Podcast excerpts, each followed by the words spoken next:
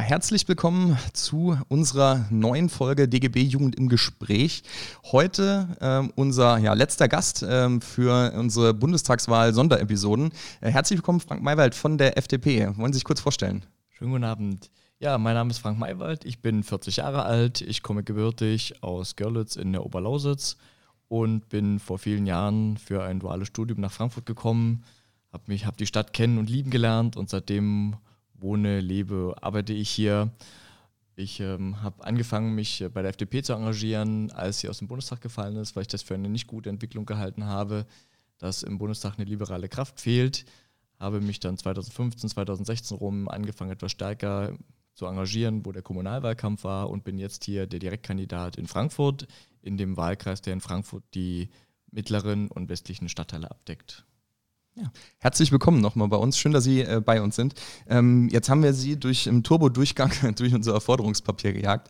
Ähm, wo sehen Sie denn ähm, vielleicht so, so drei äh, Schnittmengen, wo Sie sagen würden, okay, das sind so Forderungen bei der, von der DGB-Jugend, das sind so Dinger, da kann ich sagen, okay, das könnten wir auch als äh, Freie Demokraten durchaus äh, für unterstützenswert halten.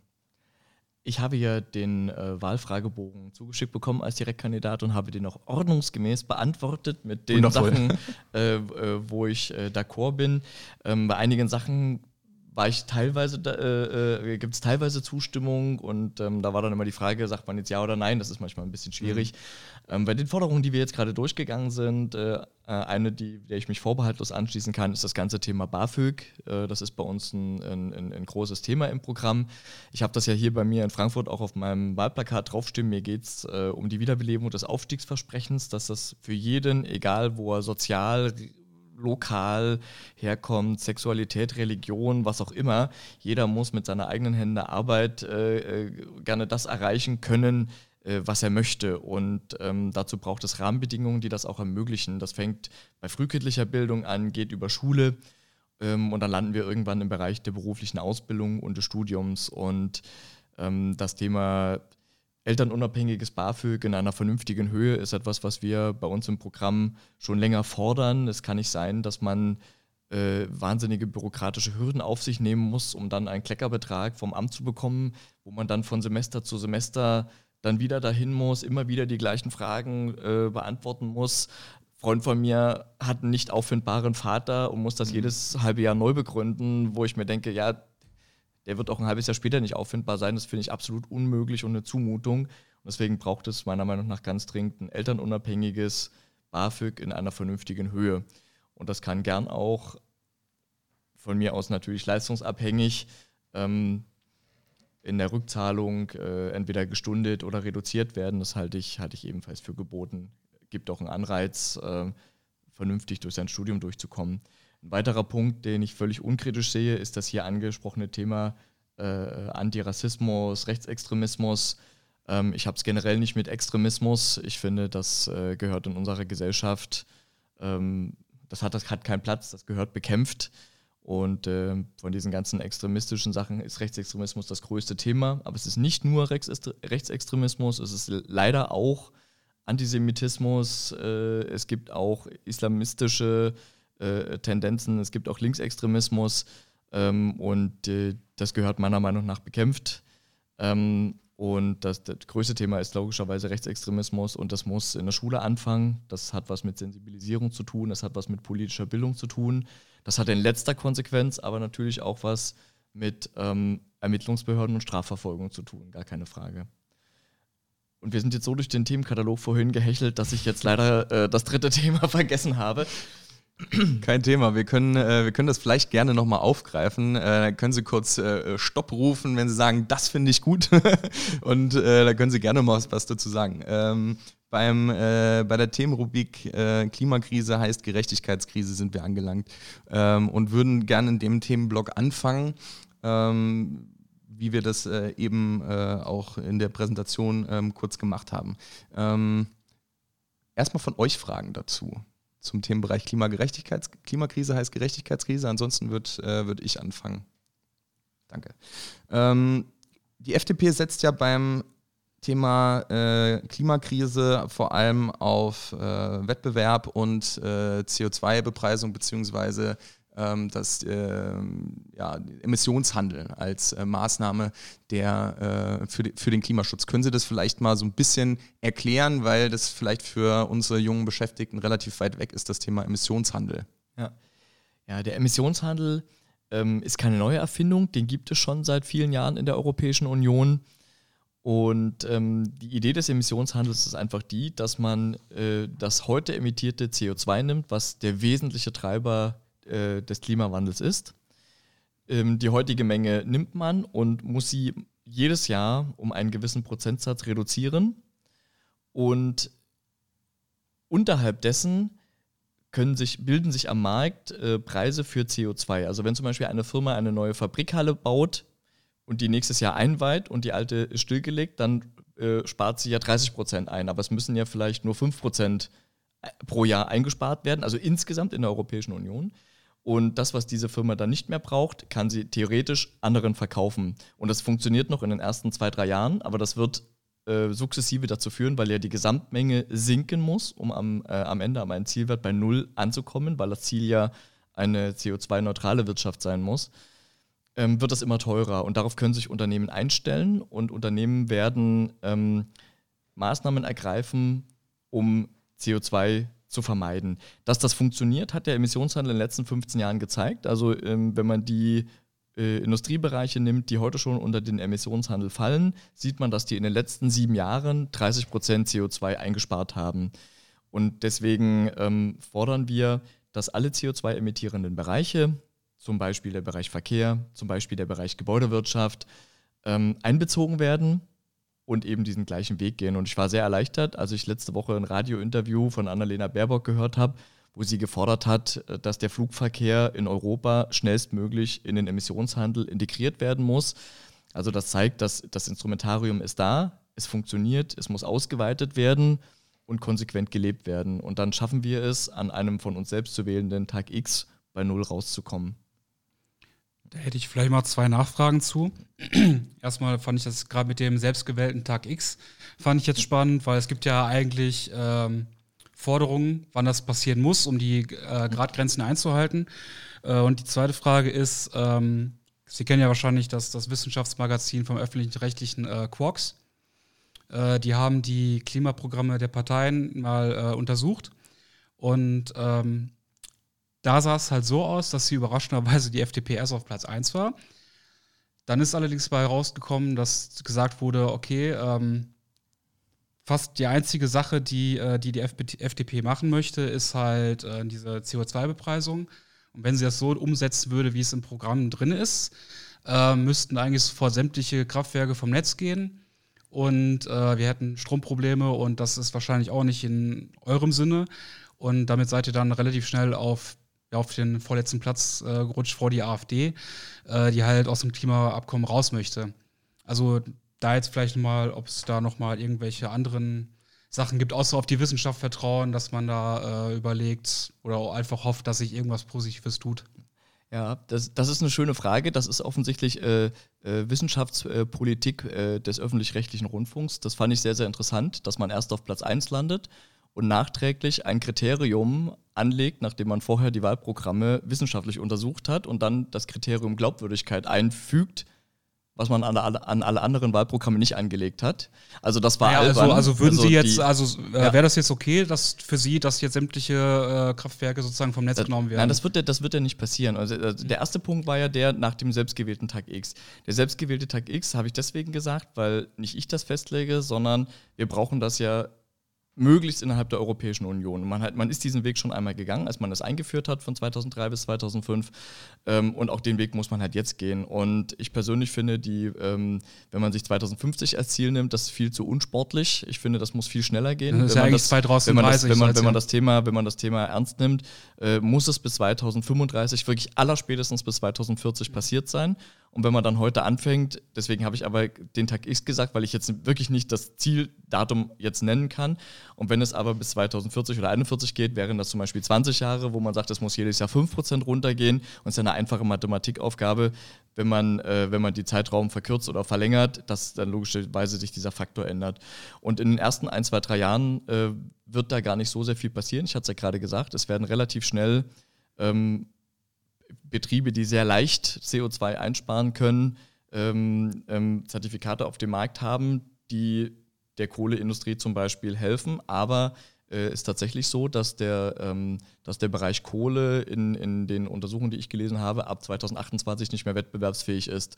Und das ist äh, meiner Meinung nach aber auch ein realistisches Datum, äh, wo wir tatsächlich äh, dann am Ende eben dazu kommen, dass Kohle äh, dann eben abgeschaltet wird. Und dann oder es wird eben immer mhm. teurer. Das ist ja die Alternative. Das ist ja, das ist ja die, die Idee des Modells, ja. dass wenn man CO2-Zertifikate zukaufen muss, dass es teurer wird. Und das sorgt dafür, dass Kohle unwirtschaftlich wird, ja. Ich würde gerne Josh mit ins Boot holen. Du hast nochmal eine Nachfrage. Äh, ja, nur eine kleine Anmerkung. Ich fand es gerade sehr spannend, dass Sie das gesagt haben mit 2050, weil im FDP-Wahlprogramm steht nämlich das als Austrittsdatum drin. Also bis dahin will man CO2-neutral sein. Jetzt sagen Sie ja, das muss deutlich früher geschehen. Dann ist natürlich ein bisschen die Frage, also wie, wie ist das vereinbar mit dem bundesweiten FDP-Ziel? Ja. Weil die haben 2050 ja. festgeschrieben und das wird ja auch kritisiert, dass mit diesem Datum eben nicht die, und dazu bekennt sich ja auch die FDP, die 1,5 Grad Ziele des Pariser Klimaabkommens nicht erreicht werden können. Also da müssen ja andere Maßnahmen noch dazu erfolgen, um das einzuhalten. Äh, die Frage ist ganz einfach beantwortet. Als man angefangen hat, das Wahlprogramm aufzustellen, hat man sich an dem Pariser Klimaschutzabkommen 2050 orientiert. Das war praktisch äh, ähm, ähm, die Leitplanke, an der man sich langgehangelt hat und deswegen steht da 2050 drin. Ähm, aber das ist ja nicht in Stein gemeißelt, dass, ähm, wenn es nach der Bundestagswahl eine wie auch immer geartete Koalition geben sollte, und ein größeres Commitment da ist, das schneller zu gehen, dass dieser Schritt schneller erfolgen muss. Und ich glaube, der Druck ist mittlerweile deutlich größer geworden. Die Erkenntnis äh, ist gestiegen, dass das schneller gehen muss. Und deswegen bin ich mir relativ sicher, dass, äh, dass es an diesem Datum 2050 sich am Ende man nicht aufhängen wird. Caro, bitte. Ähm, vielleicht eine kleine Bemerkung ähm, noch, weil das vorhin mit Quarks und Co. irgendwie genannt wurde. Darauf kommt ja nicht nur Quarks, sondern auch das Deutsche Institut für Wirtschaftsforschung, was die FDP auch auf dem letzten Platz sieht. Ähm, aber ähm, mal unab, also tatsächlich ist meine Perspektive von der Verdi-Jugend aus jetzt gerade auch eher nicht nur aus der Unternehmerinnen-Sicht. Und da würde mich mal interessieren, ähm, die Klimakrise ist ja nicht nur von den Unternehmen zu bewältigen und von den ähm, ja, Firmen irgendwie, ähm, sondern es gibt noch eine ganze Menge andere Perspektiven auf diese Sache. Unsere Forderung nach einem kostenlosen äh, Ticket für Auszubildende, dem Ausbau des ÖPNVs und ähm, auch in, in Sachen ähm, Einrichtung von Transformationsausschüssen habe ich jetzt eben noch gar nicht so viel gehört. Vielleicht könnten Sie dazu äh, noch was sagen, wie Sie das sehen und ob Sie wirklich der Meinung sind, dass es über eine rein marktfunktionierende Logik irgendwie ähm, zu retten ist, das Ganze. Gut, dass die DIW-Studie angesprochen wurde. Die ist nämlich genauso äh, äh, zu kritisieren in ihrer Erstellungsweise äh, wie das Video von Quarks. Da werden nämlich interessanterweise äh, für die Einführung eines Tempolimits, wenn man sich mal die Einzelfaktoren anguckt, was die DIW in seiner Studie gemacht hat, da wird für ein Tempolimit vier Punkte vergeben während für den Emissionshandel ein Punkt vergeben wird. Und wenn man sich mal überlegt, dass heute schon äh, Tempolimit auf deutschen Autobahnen, äh, die Hälfte hat schon Tempolimit, äh, auf, der, auf den Strecken, wo man noch frei fahren kann, fahren circa drei Viertel aller Verkehrsteilnehmer langsamer als 140, finde ich es ehrlich gesagt schon sportlich, dass man als renommiertes Wirtschaftsforschungsinstitut ähm, für, für, für so eine Maßnahme, die äh, bei Tempo 130, glaube ich, eine Million äh, CO2, äh, Tonnen CO2 einspart, vier Punkte vergibt, während man für ein anderes Kriterium, was nachweislich viel mehr CO2 einsparen wird, nur einen Punkt gibt. Also wenn man sich mal diese Details dieser Studie anguckt, also da muss man schon ein ganz großes Fragezeichen dran machen. Und also ich hatte ja vorhin auch gerade diese Quarks-Sendung angesprochen. Mhm. Ähm, äh, wenn, man, wenn man wissenschaftlich untersucht, wie man Wahlprogramme zu bewerten hat und nachher sagt, ach, ich glaube aber nicht, dass die das machen, deswegen setze ich sie auf die 5. Also dann hätte man dieses Kriterium an alle Parteien anlegen müssen. Aber die Frage war ja äh, auch noch die, ähm, äh, welche darüber hinausgehenden Maßnahmen es gibt. Wir haben uns ja hier in Frankfurt dafür bekannt, äh, in unserem Koalitionsvertrag, dass wir ein 365-Euro-Ticket äh, haben wollen und dass wir perspektivisch für alle Schülerinnen und Schüler, ähm, da fallen ja auch Berufsschüler drunter, ähm, auch ein, ein, ein kostenloses äh, Ticket anstreben. Das halte ich für sehr, sehr wichtig. Ich hatte vorhin auch das Thema soziale Herkunft angesprochen. Es kann nicht sein, dass man, wenn man in einem Stadtteil wohnt, ähm, wo man darauf angewiesen ist, weiterzufahren, weil man es vielleicht nicht um die Ecke zur Berufsschule hat, ähm, dass man dann von dem wenigen Geld, was man hat, dann noch ein, äh, ein Monatsticket kaufen kann. Wir brauchen tatsächlich eine Änderung äh, im Bereich Verkehr. Das ist, das ist gar keine Frage. Ausbau von ÖPNV stellt heutzutage auch keiner in Frage. Ähm, es sind nicht nur die Unternehmen, das ist richtig. Ähm, der Gebäudesektor ist ja auch ein sehr großer CO2-emittierender Bereich. Und das sind ja nicht nur Unternehmen, das sind ja auch viele Privatpersonen, ähm, wo man eben schauen muss, dass die ihre Heizungsanlagen äh, perspektivisch modernisieren, dass die ihre Gebäude äh, iso isolieren, bessere Fenster einbauen. Also dieser, dieser, dieser gesamte Gebäudesektor ist ein sehr großer CO2-emittierender Bereich und auch da muss natürlich äh, viel passieren. Das sind nicht nur Unternehmen, das ist richtig. Aber Unternehmen warten darauf, dass es losgeht. Und ähm, Investitionen in Deutschland werden äh, zu 90 Prozent von Unternehmen äh, gestemmt und nicht vom Staat. Und ähm, wenn, man, wenn man mal dahin käme, dass wir den Bereich äh, Bekämpfung des Klimawandels und Digitalisierung, wo wir auch sehr deutlich hinterherhängen, Abschreibungsmöglichkeiten für Unternehmen verbessert, würden die sehr schnell anfangen, in diesem Bereich tätig zu werden. Und da wir jetzt meiner Meinung nach dringend Fortschritte brauchen, finde ich, ist das eine ganz wichtige Maßnahme, dass man da ähm, im Bereich der Abschreibungsregeln Investitionen in, in Bekämpfung des Klimawandels und für Digitalisierung verbessert. Caro hat sich gemeldet. Ich würde dann gerne dann auch gleich nochmal einen Punkt setzen, damit wir dann äh, auch nochmal weitermachen können. Eins hätte bei, ich noch. Bei einem, bei einem anderen Thema. Dann Caro und Markus, bitte. Ähm, ich wollte gerade, also mir ging das nur äh, so ein bisschen gerade in die falsche Richtung. Ich wollte mich nicht verstanden wissen, als äh, wir sollten beim Individuum ansetzen mit den äh, Kriterien rund um die Klimakrise im Gegensatz zu Unternehmen, sondern ich wollte vielmehr darauf hinaus, dass es eben Unternehmen, Betriebe, Firmen gibt, die nicht einzig und alleine dieser Marktlogik unterstehen. Also Sie hatten jetzt den Gebäudesektor genannt, Sie haben den Verkehr genannt. Das sind natürlich ähm, Bereiche, die man da sehr gut irgendwie exemplarisch nehmen kann ähm, wohingegen der Dienstleistungsbereich äh, meines Erachtens nach auch nur sehr begrenzt dieser Marktlogik unterstehen kann. Und da frage ich mich natürlich, äh, sollen wir im Krankenhaus wieder zurückkommen zu einer Aufarbeitung von Kanülen oder ähm, äh, wohin soll es bei solchen Unternehmen gehen? Und das, also das soll nur heißen, dass ich glaube, dass diese reine, äh, ich der Meinung bin, dass diese reine Logik über den Markt ähm, nicht in allen Unternehmen, ähm, aber das Klimathema ist da nur eins davon. Später kommen wir wahrscheinlich nochmal zu einer anderen Situation dahingehend, dass das da äh, schwierig wird. Ich wollte jetzt nur nochmal nachfragen, ob ich das richtig verstanden habe. Also als eine ähm, Partei, die ja auf die Wissenschaft setzt, die ähm, dadurch den, den Klimawandel sozusagen besiegen möchte, also stellen sie dann sozusagen wissenschaftliche Erkenntnisse von äh, Studien in Frage und unterstellen dem äh, öffentlich-rechtlichen eine Art ähm, ja sozusagen Wahlkampf gegen die AfD, äh, gegen die FDP, Entschuldigung. Ähm, weil gesagt wird, äh, okay, die haben nur eine Maßnahme und so wie es jetzt aktuell laufen würde, wird es nicht passieren. Die anderen haben detailliertere Maßnahmen drin. Deswegen sind die vor der FDP. Du, es tut mir leid, ich halte das wirklich für Unsinn, was die gemacht haben. Man kann doch nicht neutral untersuchen, welches äh, Wahlprogramm wirklich am Ende dazu führt, dass wir CO2 reduzieren. Und ich halte es für einfach unglaublich wichtig, dass man bei der Menge ansetzt, weil nur das das einzig zielversprechende Kriterium ist, wenn ich sage zum Tag X bei null, mhm.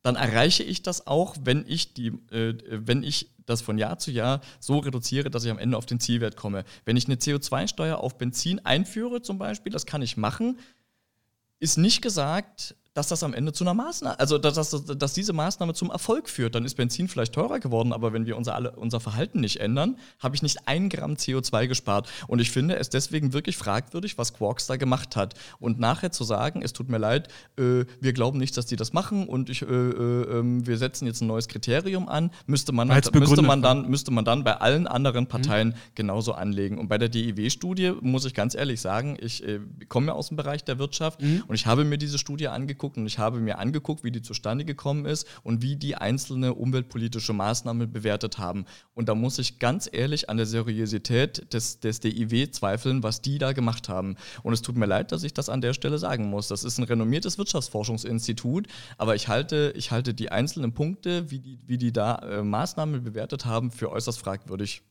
Wir kommen da gleich äh, später an einem anderen Punkt, glaube ich, nochmal zum äh, DEW.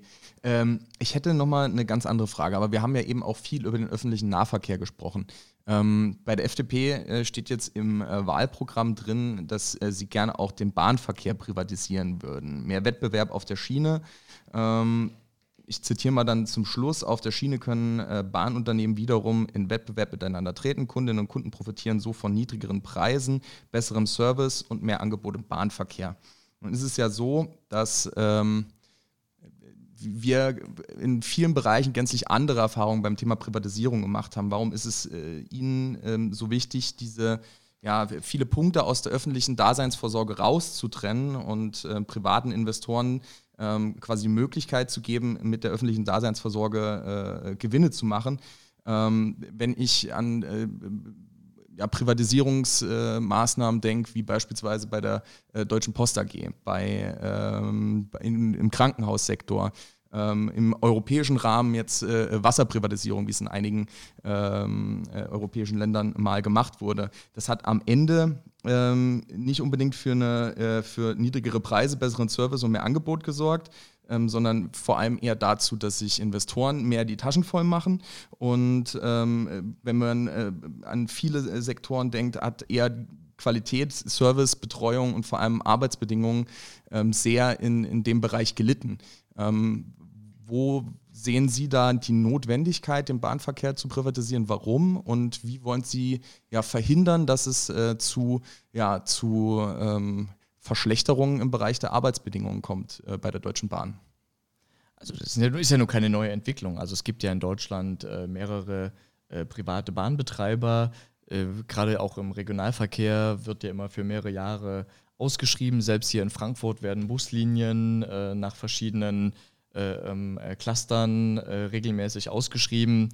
Ähm, es gibt äh, mittlerweile den Flix-Train, der von, ich weiß nicht wo, nach sonst da wo fährt. Also äh, es ist ja nur keine, äh, ähm, nichts Neues. Was wir, was wir trennen wollen, ist ja die, die Infrastruktur der Deutschen Bahn von der, Betreibung, von der Betreibung ähm, ähm, der, der, der, Strecken.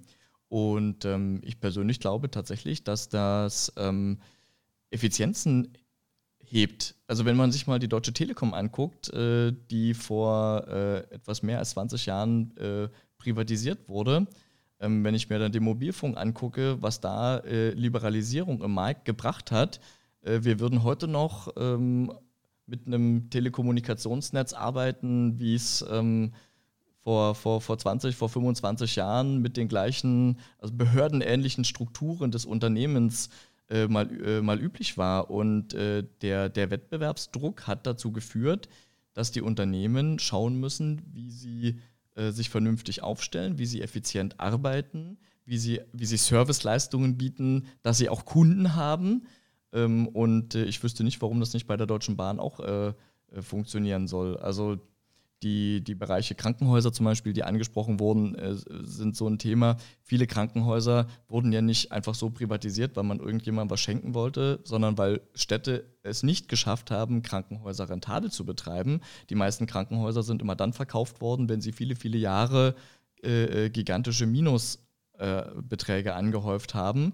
Und es ging relativ schnell, dass äh, private Krankenhausbetreiber die Krankenhäuser wieder auf Vordermann gebracht haben. Und das hat natürlich ganz viel damit zu tun, dass betriebswirtschaftliche Expertise in so einem großen Krankenhauskonzern natürlich einfacher möglich ist, als wenn es in einem Kreiskrankenhaus einen Mitarbeiter für Controlling gibt, äh, der versucht, äh, in diesem Krankenhaus irgendwie wirtschaftlich zu arbeiten. Und ähm, wenn eben ein Krankenhauskonzern Medikamente kauft oder einen Liefervertrag über Klopapier äh, abschließt, kriegen die halt die Rolle zu einem ganz anderen Preis, als, als wenn es ein kleines Provinzkrankenhaus für sich tut. Und ähm, deswegen, deswegen finde ich nicht, dass man immer davon sprechen kann, dass es nur zu Verschlechterungen geführt hat. Und es ist auch nicht so, dass es immer auf dem Rücken äh, der Mitarbeiter äh, ausgetragen wurde. Es gibt so viele Bereiche, ähm, die, da hat es nie staatliche Monopole gegeben und da sagt auch keiner, ähm, dass das auf dem Rücken der Mitarbeiter äh, ausgetragen wird. Also ja, die, die Kardinalsfrage, die sich für mich darstellt, ist, äh, äh, muss Gesundheit rentabel sein? Ähm, und ähm, das ist natürlich, ähm, Sie haben es irgendwann später nochmal im, äh, im, im, Wahlprogramm stehen, dass äh, Sozialabgaben äh, gedeckelt werden sollen irgendwann. Da gehört jetzt der äh, Bereich Gesundheit eher weniger mit dazu. Ähm, aber das ist für, also die Frage stellen sich, glaube ich, auch viele in der Bevölkerung. Muss ich mit Gesundheit Geld verdienen können? Ähm, oder ist es nicht ein essentieller Teil der öffentlichen Daseinsvorsorge? Ähm, weil es tatsächlich so ist, dass, also das ist auch wissenschaftlich hinterlegt, dass äh, Menschen, die mehr Geld haben, sich auch privat eine private Vorsorge und äh, Betreuung leisten zu können, äh, statistisch gesehen auch eine längere Lebenserwartung haben. Ähm, ist für Sie Gesundheit, ist, kann das ein Geschäftsmodell sein? Also ich würde nicht sagen, dass man, dass man mit Gesundheit unbedingt Geld verdienen muss, aber es ist natürlich klar, dass das Gesundheitssystem als, als Ganzes kostendeckend arbeiten muss. Und ähm, die Alternative wäre sonst äh, immer weiter steigende Krankenversicherungsbeiträge oder immer schlechtere ähm, Leistungen, die, die die Krankenkassen bezahlen. Und das finde ich ehrlich gesagt auch keine äh, vernünftige Herangehensweise. Medizin ist teuer. Ähm, es gibt heutzutage medizinische Geräte, die, die kosten ähm, gigantische Beträge. Ich finde, es gibt nach wie vor Bereiche im, im, im äh, Krankenhaussektor, wo sich durchaus auch noch Geld sparen lässt. Ähm, es, es braucht eine gute Grundversorgung und zwar überall in Deutschland.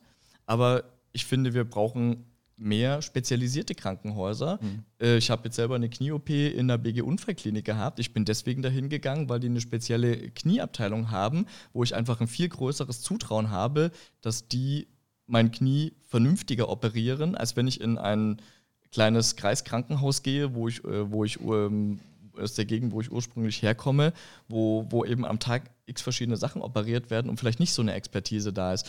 Und natürlich operiert äh, ein, ein, Spezialist für Knie, Knie besser, als wenn es jemand ist, der, der noch fünf andere Sachen macht. Und da finde ich, ähm, äh, ist auch äh, durchaus äh, Qualitätsverbesserung möglich ähm, bei gleichzeitiger, ich sag mal, weniger Krankenhäusern. Und man sieht das ja, dass zum Beispiel auch kirchliche Krankenhäuser in Frankfurt machen das ja auch.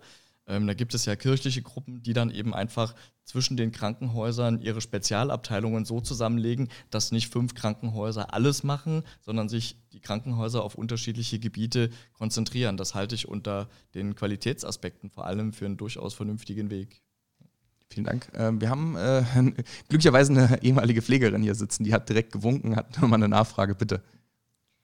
Ähm, ja, also es fällt mir schwer, da tatsächlich äh, sachlich zu bleiben, weil ähm, für mich das Krankenhaus und äh, leider der also neue wirtschaftliche Boom, der mit Gesundheit gemacht wird, äh, mehr als nur ein quantitatives Thema ist. Ähm, das, was passiert ist, und also ich weiß nicht, wie, also ich weiß nicht, wie es dazu führen kann, dass wir über Gesundheit und Krankenhäuser so reden, als wären es Betriebe wie, ähm, wie irgendwelche Autos, die gefertigt werden, ohne das abzuwerten. Aber ähm, das, was passiert ist, ist doch nicht, dass Gesundheit, Krankenhäuser plötzlich nicht mehr kostendeckend ähm, arbeiten wollten oder konnten. Das, was passiert ist, ist, dass Fallpauschalen ähm, etabliert wurden, die dazu führen, dass ein Krankenhaus effizient arbeiten muss. Dieser Zwang wurde von außen auferlegt und das, was gemacht wird, und das ist, äh, also das, was passiert, ist doch, dass der größte Kostenfaktor, weil ähm, hier wird ja nichts produziert, was äh, offensichtlich von Wert ist, sondern lediglich Gesundheit und Pflege produziert.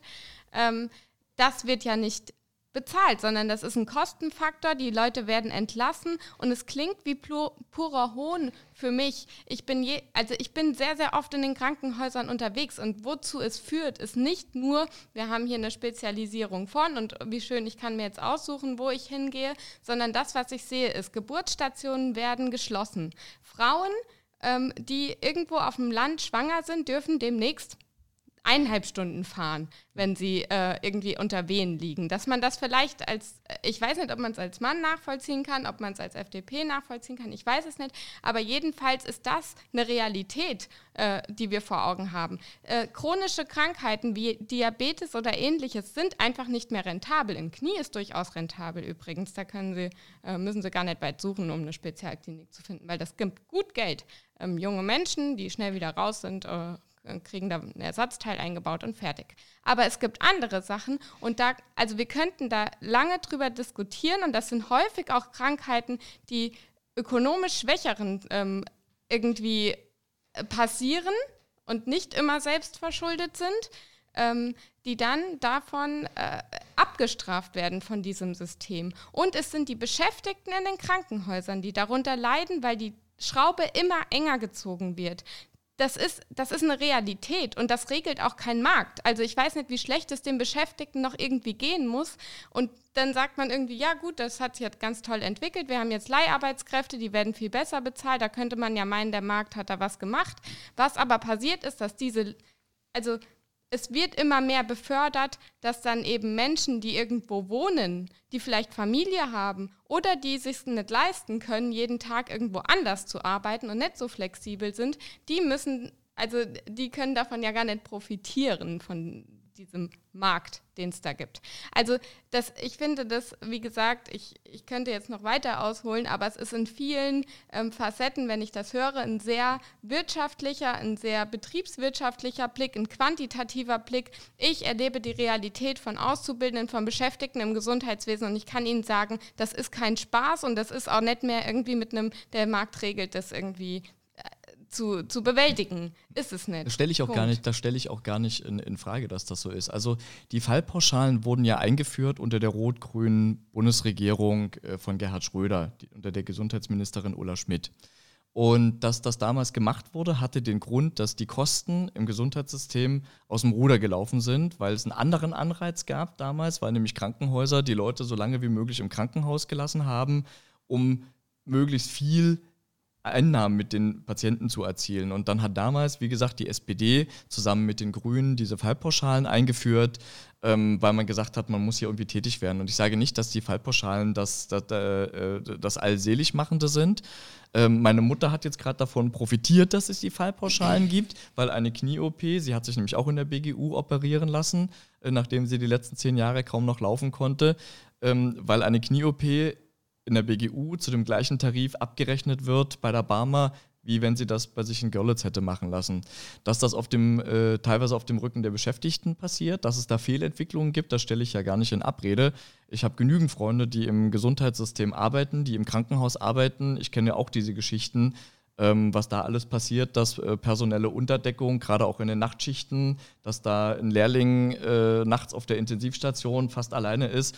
Ähm, und, und solche Fehlentwicklungen muss man logischerweise natürlich korrigieren. Und ich sage nicht, dass es am Ende am, am Geld scheitern soll oder, oder am Geld scheitern darf, weil das Wichtigste ist ja immer noch äh, der Patient, die Arbeit am Patienten und dass die Mitarbeiter auch das machen können zu einem vernünftigen Gehalt, was sie mal gelernt haben. Also jeder, der äh, Krankenpfleger gelernt hat, hat Krankenpfleger gelernt, weil er gern mit Menschen arbeiten wollte, weil er gern im, äh, weil er gern im Krankenhaus arbeiten wollte.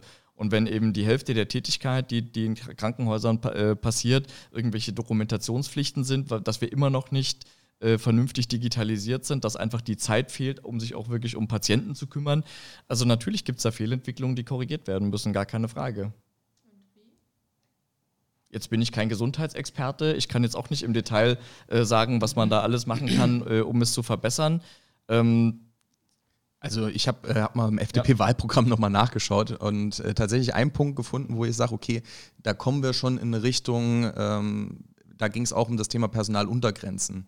Na, allerdings ähm, keine Quotierung im Sinne von äh, zu der Zeit müssen so und so viele Leute da sein, sondern ihr wollt das in irgendeiner Art und Weise flexibel handhaben, diese Personaluntergrenzen. Wie, wie können wir uns das vorstellen? Wie gesagt, ich bin jetzt kein Gesundheitsexperte, diesen Programmteil habe ich nicht mitgeschrieben.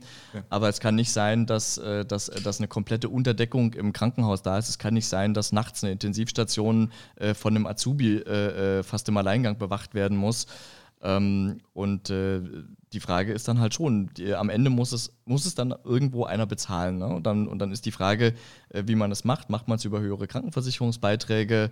Ähm, reduziert man den Leistungskatalog, führt man zusätzliche äh, private Vorsorgemöglichkeiten ein, welche Sachen es auch immer gibt. Aber die, ähm, ähm, die Medizin schreitet immer weiter fort. Es, äh, Medizin kostet Geld und äh, am Ende muss es von irgendjemandem irgendwo bezahlt werden. Und es muss mindestens kostendeckend innerhalb des Systems sein. Ich würde gern aufgrund der Zeit so ein bisschen, weil wir sind jetzt schon ein bisschen über eine halbe Stunde dran und äh, äh ich habe Zeit, ich habe mir den ganzen Abend Zeit genommen. Ja, das ist prima, das ist ja wunderbar. Äh, ja, dann nochmal Nachfragen von euch zu dem Themenblock. Ähm, ich hatte da noch was. Ähm, zu der Sache mit, äh, dass die Telekom, dass wir eine super Netzabdeckung haben. Also ich meine, wir sind jetzt weltweit und auch in Europa sind wir weder vom Glasfaser äh, noch vom Mobilfunk Spitzenreiter und der Mobilfunk ist auch die letzten Jahre erst weiter hat angezogen, nachdem staatlich eigentlich mit, ähm, mit Bußgeldern gedroht wurden, dass die mal in Pötte kommen sollen. Also kann man da jetzt nicht davon reden, dass sich das jetzt äh, im privaten Bereich super entwickelt hat. Und es, wär, und, wär, und es, wäre schneller gegangen, wenn die, wenn die Post noch ein staatliches Unternehmen gewesen wäre. Da mache ich aber ein ganz großes Fragezeichen dahinter. Aber dann vielleicht mal, ich habe bei der Post gearbeitet, zum Thema nicht auf dem Rücken der Beschäftigten. Da kann ich Ihnen ganz andere Geschichten erzählen. Und da kriege ich, also da habe ich auch richtig Probleme, jetzt sachlich zu bleiben. Weil wenn man da mitkriegt, was dann bei der Telekom, kann ich jetzt nicht beurteilen, aber was bei der Post sich in den Jahren entwickelt hat, seit, der, seit das nicht mehr verstaatlicht war, seit es ein Privatunternehmen ist, mit dem Scheiß, was sie da alles abziehen wollten, auf den Rücken der Mitarbeiterinnen und Mitarbeiter, mit Tochtergesellschaften und so weiter da frage ich mich wirklich, was das, also wie man da sagen kann, das ist toll, dass es privatisiert worden ist. Die Leistung geht auch immer weiter runter. Man sieht, die Fehleranzahl steigt immer weiter. Die Leute feiern krank. Wir haben bei der Post haben wir eine Krankenquote, die ist weit über dem Durchschnitt. So, das ist alles super ähm, toll privatisiert. Ja, die macht Geld, bringt für die Aktionäre was und das war's. Also, Entschuldigung. Äh, Caro,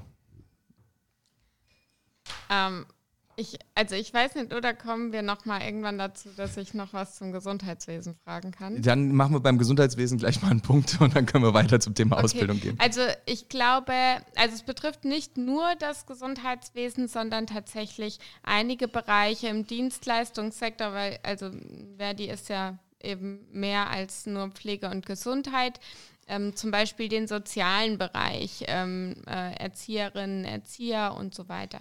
Wir haben mit einem akuten Personalmangel in diesen Branchen zu kämpfen, einem Fachkräftemangel. Ähm, wie sieht, also hat die FDP Lösungen auf den, ähm, auf den Fachkräftemangel in genau diesen Branchen, die für uns so systemrelevant sind, um dieses Wort äh, zu nutzen, was äh, irgendwie in der Corona-Krise diesbezüglich sehr oft genannt wurde. Ja, also wir hatten ja äh, schon lange die Forderung, dass äh, im Bereich der, äh, der Erzieher zum Beispiel es einfach nicht sein kann, dass das äh, eine Art schulische Ausbildung ist, die auch noch bezahlt werden muss, sondern dass das Ganze umgewandelt wird in eine berufliche Ausbildung. Ähm, oder im, äh, in, im Bereich einer, so eines FH-Studiums, also dass da ähm, in diesem Bereich äh, Pflege dann nachjustiert wird. Da ist ja teilweise jetzt zum Glück auch was passiert. Ähm, die, ähm, wir hatten mal eine Podiumsdiskussion mit dem, mit dem Leiter der Bertha-Jordan-Schule, der auch gesagt hat, dass für seine ähm, Schüler die, die äh, wichtigsten Themen am Ende eigentlich sind. Also zum einen war es damals noch das Schulgeld, ähm, ähm, was abgeschafft äh, werden sollte. Und ähm, am Ende die Bezahlung, wenn die, wenn, die, wenn die Leute fertig sind. Und es kann natürlich nicht sein, dass wir hier in Frankfurt so eine Berufsschule haben, die Leute da eine Ausbildung machen und nachher aber nicht in Frankfurt arbeiten wollen, weil sie von dem, was sie da verdienen, in Frankfurt nicht leben können und dann wieder in ihre Heimatorte äh, äh, rund um Frankfurt äh, drumherum gehen und wir hier dann den, den Mangel haben. Und das ist natürlich am Ende eine Frage der Bezahlung, das ist eine Frage der Arbeitsbedingungen und der Wertschätzung des Jobs. Und ähm, äh, dass ich da was tun muss, ist ja keine Frage. Da ist es zum Glück auch schon besser geworden. Also zum Beispiel hat auch äh, Corona eine Folge war, auch wenn das sicherlich noch zu wenig ist, im Bereich der Pflege ja bei den tarifgebundenen äh, Beschäftigten zu einer achtprozentigen Lohnsteigerung geführt. Das ist ausbaufähig. Ähm, aber das ist ja ein Schritt in die richtige Richtung. Und äh, was ich da immer wieder sehe, ist, dass einfach starke Gewerkschaften ähm, zusammen mit den Arbeitgebern äh, da das Wichtigste sind, äh, äh, das wichtigste Kriterium sind, um da Verbesserungen zu erzielen. Und das ist auch mal das, was Deutschland auch in anderen Branchen ja stark gemacht hat. Also vorhin wurde ja das, äh, das äh, mit der Arbeitszeit bei der IG Metall zum Beispiel angesprochen in der, in der Stahlbranche in den 50er, 60er Jahren. Äh, es war gut, dass der Staat sich rausgehalten hat und starke Gewerkschaften zusammen mit den Arbeitgebern sich um betriebliche Belange gekümmert haben und um, um, um Gehalt gekümmert haben. Und ähm, äh, ich sehe darin ehrlich gesagt auch einen ganz wichtigen Aspekt, ähm, ähm, der, der da einfach wichtig ist und da, wo da Druck gemacht wird. Eine Krankenschwester oder ein Krankenpfleger, der kann sich nichts davon kaufen, dass die Leute applaudierend auf dem Balkon stehen. Der kann sich was davon kaufen, wenn es einen vernünftigen und besseren Tarifabschluss gibt. Und dazu braucht es starke, starke Gewerkschaften. Und, äh, und da muss der Druck einfach groß genug sein. Und ich bin ehrlich gesagt sehr froh, dass das in der Vergangenheit, also der, für jetzt vor allen Dingen in der jüngsten Vergangenheit auch passiert ist. Es, ich, gar keine Frage, es ist zu wenig. Ähm, ähm, ein guter Freund von mir, der hat nach seiner Ausbildung in Stuttgart angefangen äh, für ein Gehalt, wo ich mir gedacht habe, also der konnte mit Mühe und Not sich sein Einzimmer-Apartment in Stuttgart leisten, genauso einen Wohnungsmangelmarkt, äh, wie wir hier in Frankfurt haben. Ähm, in einem kirchlichen Krankenhaus übrigens, äh, die noch mal schlechter bezahlt haben als das kommunale Krankenhaus. Ähm, das sind Arbeitsbedingungen. Also, da, dass es da Menschen gibt, die sagen, ähm, ich, ich, möchte diesen Beruf nicht ergreifen, wundert mich ehrlich gesagt nicht. Aber der, aber der Druck ist wichtig, der muss aufrechterhalten bleiben und dann führt es auch substanziell zu Verbesserungen, bin ich überzeugt von. Du kriegst von mir auf jeden Fall den Überleitungspreis, Caro, für äh, dass wir jetzt zum Thema Ausbildung gekommen sind. Aber du hast nochmal eine Nachfrage, bitte. Ähm, genau, ich finde, äh, Sie haben gerade zwei spannende äh, Aspekte aufgegriffen, starke Gewerkschaften. Da haben wir hoffentlich hier einen, Konsens. Ich ähm, wollte aber dann nochmal fragen, die Liberalisierung der Märkte, gerade auch im Dienstleistungsbereich äh, und auch die Ökonomisierung des Gesundheitswesen und anderer Bereiche, führt ja aber eher zu einer Vereinzelung, zu einem ähm, Outsourcing von bestimmten äh, Betriebsteilen, zu immer kleineren äh, Dingen. Im Grunde ist das ja aber dann auch eine Schwächung von, ähm, von Tarifobjekten. Also es gehen immer mehr dann eben aus den Tarifen raus und ähm, und die Arbeitsverdichtung im Krankenhaus, wenn Sie da Erfahrungen haben über Ihren, über einen Freund von Ihnen, dann wissen Sie das ja, wie viel Kraft am Ende des Tages noch übrig ist, um sich in einer Gewerkschaft zu organisieren. Und äh, also Hut ab vor allen, die das noch machen. Und ähm, das ist, wird aber vom System her nicht so sehr begünstigt, was Sie gerade sagen, dass wir starke Gewerkschaften haben. Und da würde ich gerne mal nachhaken, ähm, wie ähm, sehen Sie die Rolle oder wie sehen Sie, ähm, wie kann man Gewerkschaften heute aus Ihrer äh, Perspektive noch stärken? Und ähm, ein zweiter Punkt, den Sie ansprechen, vielleicht wollen diese Menschen nach ihrer Ausbildung schon gerne in Frankfurt arbeiten, aber die Mietpreise sind zu hoch. Und ich glaube, da kommen wir später kommen wir auch noch, mal drauf. drauf. Ja. Ähm, das ist nämlich ja auch ein Resultat aus einer Liberalisierung des Wohnungsmarktes. Und da würde ich auch gerne wissen, welche Antwort hab, hat die FDP auf die immer weiter steigenden Mietpreise? Und gerade diejenigen, die nämlich in den Krankenhäusern um 6 Uhr morgens ihren Dienst beginnen sollen, müssen immer weiter fahren, ähm, um diesen Dienst antreten zu können. Ähm, vorrangig übrigens Frauenberufe auch, die diesen Dienstleistungssektor tragen. Ja. Ähm, ich habe ehrlich gesagt keine Antwort darauf, warum Menschen sich nicht gewerkschaftlich äh, organisieren möchten, aber gleichzeitig äh, äh, die Arbeitsbedingungen oder die Gehaltsbedingungen kritisieren. Ich komme ja aus dem Osten und ich, ich, ich sehe ja die ganzen Statistiken, wie niedrig gewerkschaftlicher Organisationsgrad im Osten ist. Und gleichzeitig klagen die Leute über schlechte Arbeitsbedingungen, über niedrige Löhne. Ich habe persönlich, ehrlich gesagt, keine Antwort darauf. Ich weiß nicht, äh, man kann die Leute ja schlecht zwingen, in eine Gewerkschaft einzutreten. Ich weiß nicht, ob es an der Attraktivität der Gewerkschaft liegt, dass die Beschäftigten äh, keine Vorteile darin sehen, sich gewerkschaftlich zu engagieren. Es wird ihnen an der einen oder anderen Stelle auch von Arbeitgebern erschwert. Das, äh, da gibt es auch ganz prominente Beispiele dafür. Aber am Ende des Tages kann es ja ein Arbeitgeber eigentlich nicht verhindern, dass ein Mitarbeiter Mitglied in der Gewerkschaft ist. Und, äh, und es gibt große Unternehmen im Osten, äh, die, ähm, die wo es keine vernünftigen und starken Gewerkschaften gibt. Und ich muss ganz ehrlich sagen, das deprimiert mich, weil ich ja sehe, ähm, was starke Gewerkschaften, wenn es sie denn gibt, auch erreichen können. Und ähm, aber ich habe ehrlich gesagt keine Antwort darauf, ähm, ähm wie, äh, wie man das verbessern kann. Also ich weiß nicht, ob es daran liegt, dass ähm, also man sieht ja auch, dass Gewerkschaften auch untereinander um Einfluss rangeln, teilweise ja auch gegeneinander versuchen, ähm, ähm, ähm, sich zu profilieren. Also gerade Deutsche Bahn wurde ja vorhin schon mal angesprochen, ne? also wo die eine Gewerkschaft eben äh, ähm, ähm, äh, sich besonders da hervortut. Ähm, ich, ich kann die Frage ehrlich gesagt nicht so richtig beantworten. Also ähm, ich persönlich bin äh, aus Überzeugung, seitdem ich bei der Bundesbank angefangen habe zu arbeiten, Gewerkschaftsmitglied. Ja, das ist jetzt eine Spezialgewerkschaft, keine Frage, aber ich halte das für eine, für eine ganz wichtige Angelegenheit. Äh, und bei uns geht es dann im Wesentlichen um die um die Arbeitsbedingungen äh, vor Ort, um, also sehr kleinteiliges Geschäft. Aber ähm, ich halte das für eine, für eine ganz wichtige Angelegenheit und ich möchte die Menschen eigentlich ehrlich gesagt ermutigen, äh, sich gewerkschaftlich zu organisieren und für, für bessere Arbeitsbedingungen am Ende auch zu kämpfen. Und das passiert ja auch. Also so Amazon ist ja so ein Beispiel. Ähm, das ist natürlich ein harter Kampf, was da passiert, gar keine Frage, weil Amazon das vielleicht nicht möchte. Aber ich wünsche da den Kollegen äh, viel Erfolg und Durchhaltevermögen, was gewerkschaftliche Organisation angeht. Ich habe da eine relativ kurze Antwort, glaube ich, drauf, weswegen sich Menschen nicht äh, gewerkschaftlich organisieren. Caro hat eben schon äh, ihren Beitrag dazu gebracht, dass es für viele äh, in der Work-Life-Balance äh, neben äh, Familie und sich äh, zumindest auch in der Pflege sehr, ich will jetzt nicht sagen halb tot zu arbeiten, aber in vielen Fällen ist es so. ein großer Faktor ist Angst. Also wir haben äh, bei uns das Thema sachgrundlose Befristung. Äh, wie organisieren sich Menschen, wenn sie wissen, mein Vertrag läuft in ein oder zwei Jahren aus? Äh, die wollen natürlich nicht aufbegehren. Das ist ein großer Faktor.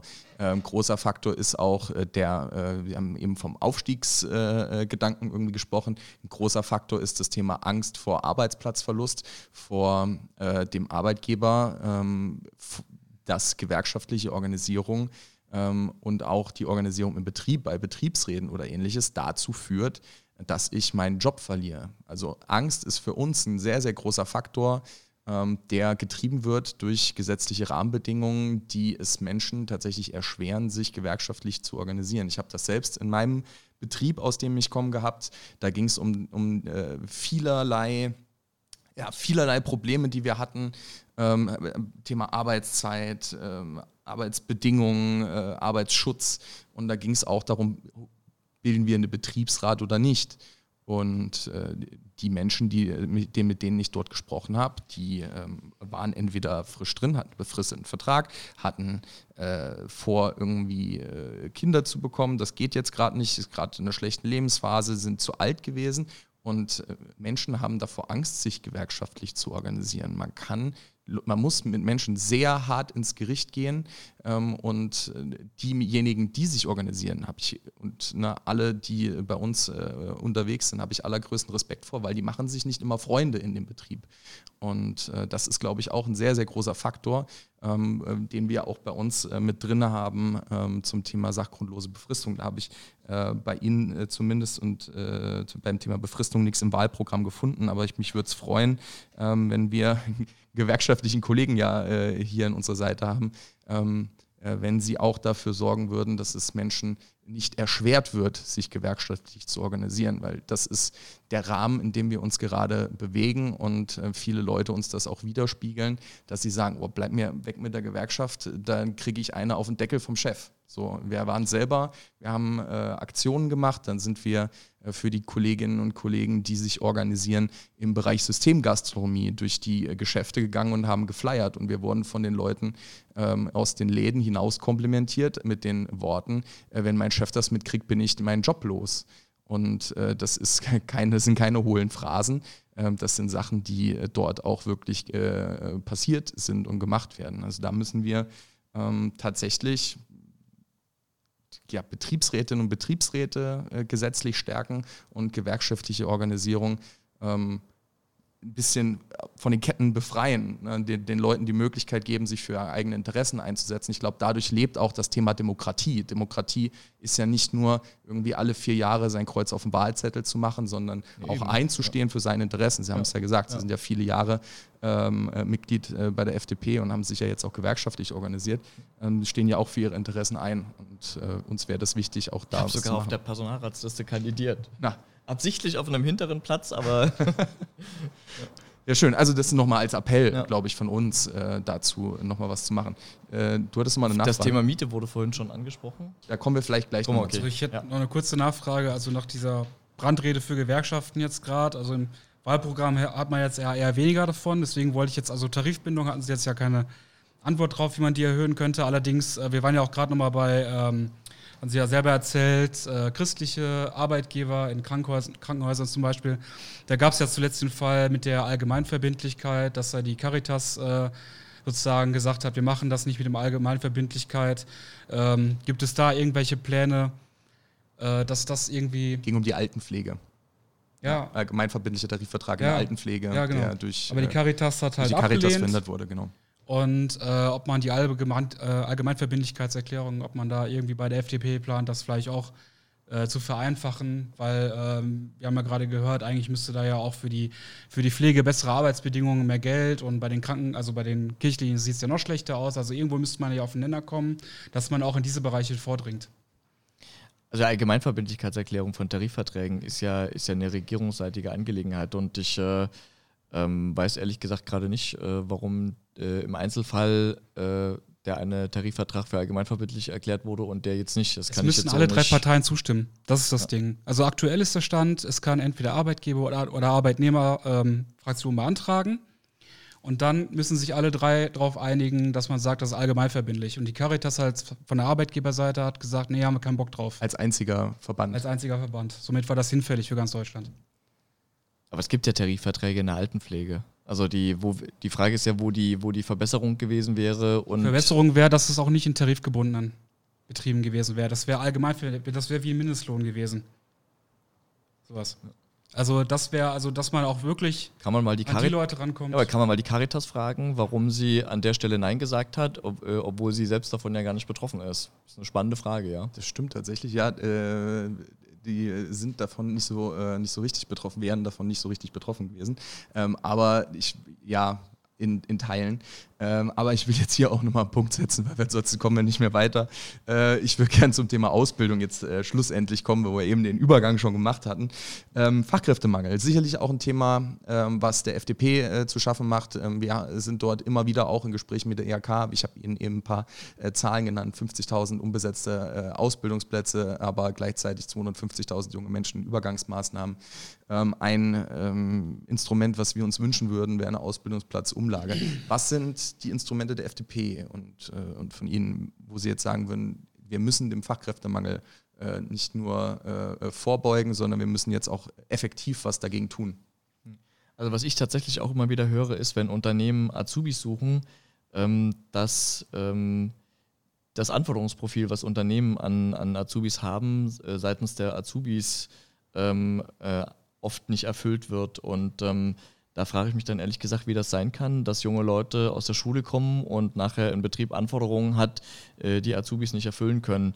Ähm, da muss man schon schauen, äh, wie, wie man es hinkriegt, dass eben äh, Azubis, die den, den Ausbildungsplatz suchen, so fit gemacht werden, dass sie am Ende eben äh zu der Nachfrage, die es ja na, auch nach Azubis gibt, ähm, äh, passen. Das ist schon mal der eine Punkt. Ich glaube nicht, dass eine ähm, dass eine ähm, Ausbildungsplatzabgabe, wie auch immer man die macht, äh, die, die, die, die Willigkeit der Unternehmen erhöht, ähm, äh, wirklich Azubis äh, äh, auszubilden, sondern sich im Zweifel einen, schlanken Fuß zu machen und freizukaufen.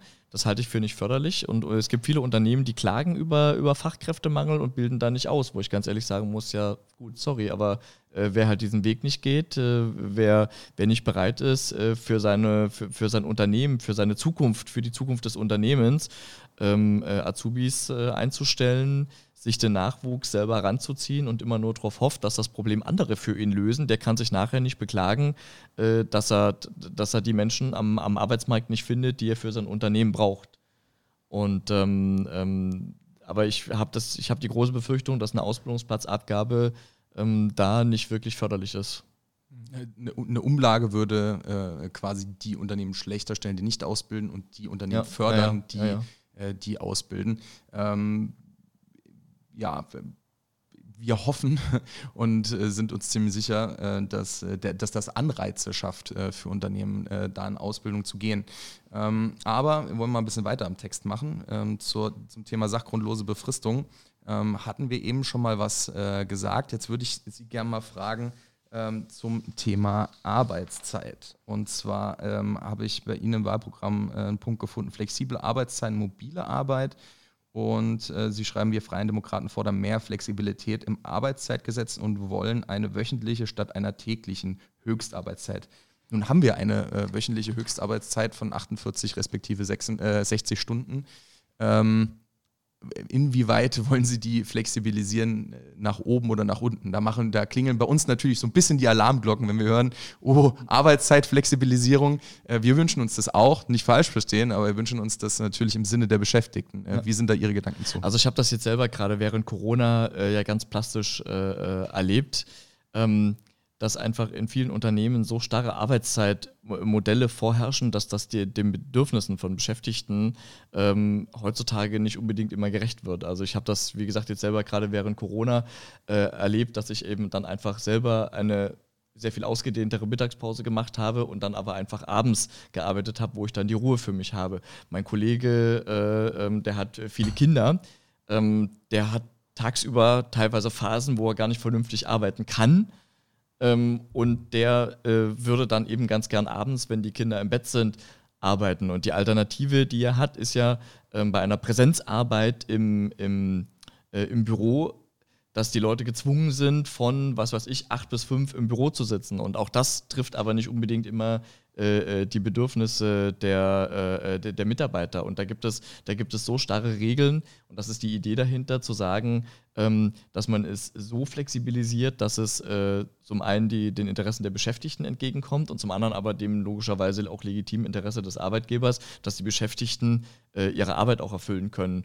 Und äh, da gibt es schon äh, äh, Schritte, es gibt äh, Unternehmen, gerade auch im IT-Bereich oder so, wer im, im, im, im Last-Level-Support oder sowas zum Beispiel arbeitet, ähm, da findet praktisch eine Art Arbeitszeiterfassung über den Computer statt, ähm, wenn die, wenn die ähm, wenn die Arbeit dann da getan wird. Äh, da gibt es schon solche Möglichkeiten, aber man, ist, man muss nicht die Leute von acht bis fünf ins Büro zwingen, ähm, wenn, wenn, es auch andere Möglichkeiten gibt. Und da halte ich eine Flexibilisierung durchaus für möglich. Also mir persönlich hilft das jetzt zum Beispiel jetzt äh, ganz massiv im Bundestagswahlkampf. Mhm. Ich bin ja berufstätig und ich habe ja auch vormittags Podiumsdiskussionen zum Beispiel oder heute bin ich etwas eher weg. Also wenn ich jetzt im Büro gesessen hätte, hätte ich früher gehen müssen. Ähm, und für mich ist überhaupt kein Problem, mich dann nachher noch hinzusetzen und meine, Arbeits, äh, meine Arbeit so zu erbringen, dass ich am Ende der Woche auf meine, auf meine Arbeitszeit komme. Zahlen habe ich jetzt hier aber nicht gelesen. Also das äh, machen Sie dann abhängig von den entsprechenden Tarifpartnern oder äh, schweben Ihnen da irgendwelche äh, Zahlenspiele vor ähm, oder ist, ist das dann quasi nein, geht, Verhandlungsmasse? Nein, es geht, um die, es geht um die Flexibilisierung als solche. Es geht okay. nicht darum zu sagen, doch sollen die Leute doch 80 Stunden die Woche arbeiten, am besten äh, äh ohne Lohnausgleich, mhm. ähm, sondern es geht darum, einfach den, äh, die, diesen modernen Arbeitsplätzen, die es heutzutage auch gibt, äh, einfach Rechnung zu tragen. Mhm. Diesen modernen also, Arbeitszeitmodellen. Also 12 Stunden, 13 Stunden am Tag oder also oder was, was ist ja, 13 da? Stunden am Tag sind ja heute schon möglich. Also mit, den, mit, den, mit, den, mit, mit, den, mit, den, mit den entsprechenden Pausen und Überstunden ist das ja heute schon möglich. Aber wer das eben drei Tage tut, hat halt schon seine 36 Stunden zum Beispiel. Caro. Ähm, jetzt ist ja, also in den Branchen, an die ich denke, ähm, sind jetzt ähm, nicht unbedingt so viele Flexibilisierungen möglich, ohne dass es eben nicht zu einer Ausbeutung führt. Und da wüsste ich gerne, wie Sie das sehen. Wie kann man auf der einen Seite äh, Flexibilisierung ähm, quasi durch auch eine Auflösung von, von oder Aufweichung des Arbeitszeitgesetzes ähm, erreichen, ohne dass, ähm, dass Beschäftigte beispielsweise in, in, im Gesundheits-, im Handelbereich, aber auch in, also äh, eigentlich durchweg, man könnte unsere 13 Fachbereiche äh, jetzt aufzählen, ja. eigentlich in allen Dienstleistungsbereichen, wo auch häufig Schichtdienste sind und Über, äh, Übergaben stattfinden müssen, ähm, wie das sind, das sind auch häufig Bereiche, in denen viele Überstunden anfallen und da schützt es Gesetz sie einfach zu ja. sagen, irgendwann ja, ja. ist es geht nicht mehr. Ich muss eine Ruhezeit von elf Stunden einhalten, auch zum Wohl der PatientInnen es, übrigens. Ja, es geht auch nicht darum, genau. den, äh, den, den, Schutz der Arbeitnehmer da an der Stelle okay. aufzuweichen. Also ich erlebe das äh, selber. Es gibt übrigens auch im öffentlichen Dienst äh, Bereiche, wo äh, der, der, der Dienstplan eine permanente Verletzung des Arbeitszeitgesetzes ist. Ähm, ähm, wo ich auch meine Zweifel habe, ob das so vernünftig ist. Ähm, Gerade bei, bei wechselnden Schichtdiensten. Ähm, und ähm, äh, wie gesagt, es geht ja nicht darum, die, die Mitarbeiter irgendwie auszubeuten oder die Pausenzeiten zu klauen oder Erholungszeiten zu reduzieren, sondern eben eine, die, die wöchentliche Arbeitszeit soll sich ja nicht ändern. Und es wird natürlich, das ist ja logisch, es wird auch nicht in allen Branchen funktionieren. Also wer halt Friseurin ist und der Laden hat von 9 bis 18 Uhr offen, da hilft halt eine Flexibilisierung der Arbeitszeit halt eher weniger. Das ist also wirklich eher so für, für, für moderne Arbeitswelten gedacht, wo man eben nicht wirklich daran gebunden ist, wie zum Beispiel jetzt ein Operateur oder eine Pflegekraft im Krankenhaus, äh, die kann halt nicht mal zwei Stunden einfach irgendwo länger Mittagspause machen und das dann abends nacharbeiten. Also es gibt Bereiche, da wird das logischerweise äh, eher nicht funktionieren können. Das ist, äh, das ist sonst schwierig mit dem Dienstplan vereinbar, ist keine Frage. Aber auch da gibt es ja Möglichkeiten, zum Beispiel mit Teilzeit, dass man dann eben ähm, ähm, äh, eben nicht acht Stunden arbeitet oder, oder sondern nur sechs Stunden pro Tag oder was auch oder, weniger oder Geld bedeutet. was auch weniger Geld bedeutet. Natürlich, ich arbeite auch Teilzeit, ich verdiene auch weniger Geld. Ähm, äh, oder eben, was weiß ich, vier Tage die Woche statt fünf Tage die Woche. Also da gibt es ja flexible Möglichkeiten. Darum geht es. Wir haben das mal im äh, Ausbildungsbereich. Mir schwebt gerade so, ein, äh, so, so, so ein Fall vor, der, der mich da hat aufhorchen lassen. Äh, Sport- und Fitnesskaufleute. Da waren wir mal in einer Berufsschulklasse ähm, wo ja eine äh, Person darüber geklagt hat, dass sie morgens und abends arbeitet. Da haben wir mal nachgefragt, was da eigentlich los ist. Und ich weiß nicht, Markus, ich weiß nicht, ob du die Zahlen noch zur Hand hast. Ich glaube, die Person hat gearbeitet von 10 bis 14 Uhr, hatte dann vier Stunden Pause und wurde dann später dann wieder eingesetzt. Also das sind so, so Formen der Flexibilisierung, äh, die da schon teils an der Illegalität ge, ge, gegrenzt haben. Und wenn das mehr wird, vor allem im Bereich der Ausbildung, ähm, sehen wir da große Gefahren. Deswegen halt auch unsere Bitte da, wirklich darauf zu gucken, ähm, dass wir da eine vernünftige gesetzliche Regelung haben, äh, wenn sie in welcher Regierungskonstellation ja. auch immer da dran gehen, dass wir da unsere jungen äh, Fachkräfte dann auch schützen. Ja. Vielleicht nochmal kurz äh, zur Richtigstellung. Ich meine, Caro, korrigiere mich, wenn ich da falsch liege. Aber im Normalarbeitsverhältnis hat man nicht bis zu 13 Stunden, das sind 10, 45 Anwesenheitszeit. 10 Stunden Arbeit, 45 Minuten Pause. Nichts mit 12, 13 oder sonst irgendwas. Das ist in Ausnahmefällen, vielleicht in bestimmten Bereichen, aber nicht im Normalarbeitsverhältnis. Nein, aber in Ausnahmefällen ist es möglich, laut Arbeitszeit. Ja, aber es ist schon sehr schwer. Ähm, ja. Nochmal ein anderes Feld in, äh, also nochmal ein anderes Thema. Ich würde gerne nochmal zu dem Teil mit der äh, Befristung äh, kommen und ja. dem Ausbildungsverhältnis, weil mir das ein bisschen zu schnell ging vorhin. Ähm, also wir haben auch einen Bereich bei uns, die Studierenden, die sehr häufig als studentisch Beschäftigte ähm, arbeiten. Also ähm, genau, das sind ganz normale Arbeitsverhältnisse. Und ähm, die dann an semestergebundene Verträge bekommen, wo man immer schon, also immer wieder weiter befristet und auch äh, die DozentInnen teilweise mit den Menschen schon rechnen, schon Arbeitsaufträge geben und dann erinnert werden, oh, zu der Zeit hat der Mensch ja gar kein Arbeitsverhältnis mehr. Ähm, also ich würde schon gerne nochmal von Ihnen hören, ähm, wie Sie zum Thema Befristungen äh, stehen, was Sie zu sachgrundlosen Befristungen sagen und wie man diesen ähm, Befristungen, die wirken, wirklich zu einer ähm, Unsicherheit, zu einer großen Unsicherheit und mit allem, was dran hängt, äh, führen, wie Sie dem Einhalt gebieten wollen. Ja. Ein spannendes Thema ist ja, äh, dass gerade die Kettenbefristungen äh, besonders beliebt sind im, im universitären Bereich, im öffentlichen Dienst und auch bei Gewerkschaften. Und ähm, die äh, sachgrundlose Befristung, ähm, also ganz prinzipiell halte ich Befristungen prinzipiell nicht für eine schlechte Erfindung. Sie kann ja äh, helfen. Also sie kann jemandem helfen, der weiß, dass er jetzt äh, zum Beispiel ein halbes Jahr oder für ein Jahr einen Job braucht, weil er danach oder sie danach studieren möchte oder was auch immer machen möchte. Also äh, Be Befristung äh, kann ja auch erstmal gut gemeint sein. Oder ein Arbeitgeber hat eine, eine Stelle frei, weil er weiß, dass zum Beispiel ähm, er eine Vakanz hat, weil eine Frau in Elternzeit gegangen ist. Also es kann ja Gründe für Befristungen geben. Ähm, das Problem ist ja eher, das Problem ist ja eher der, der, der Missbrauch, der mit Befristungen äh, teilweise getrieben wird.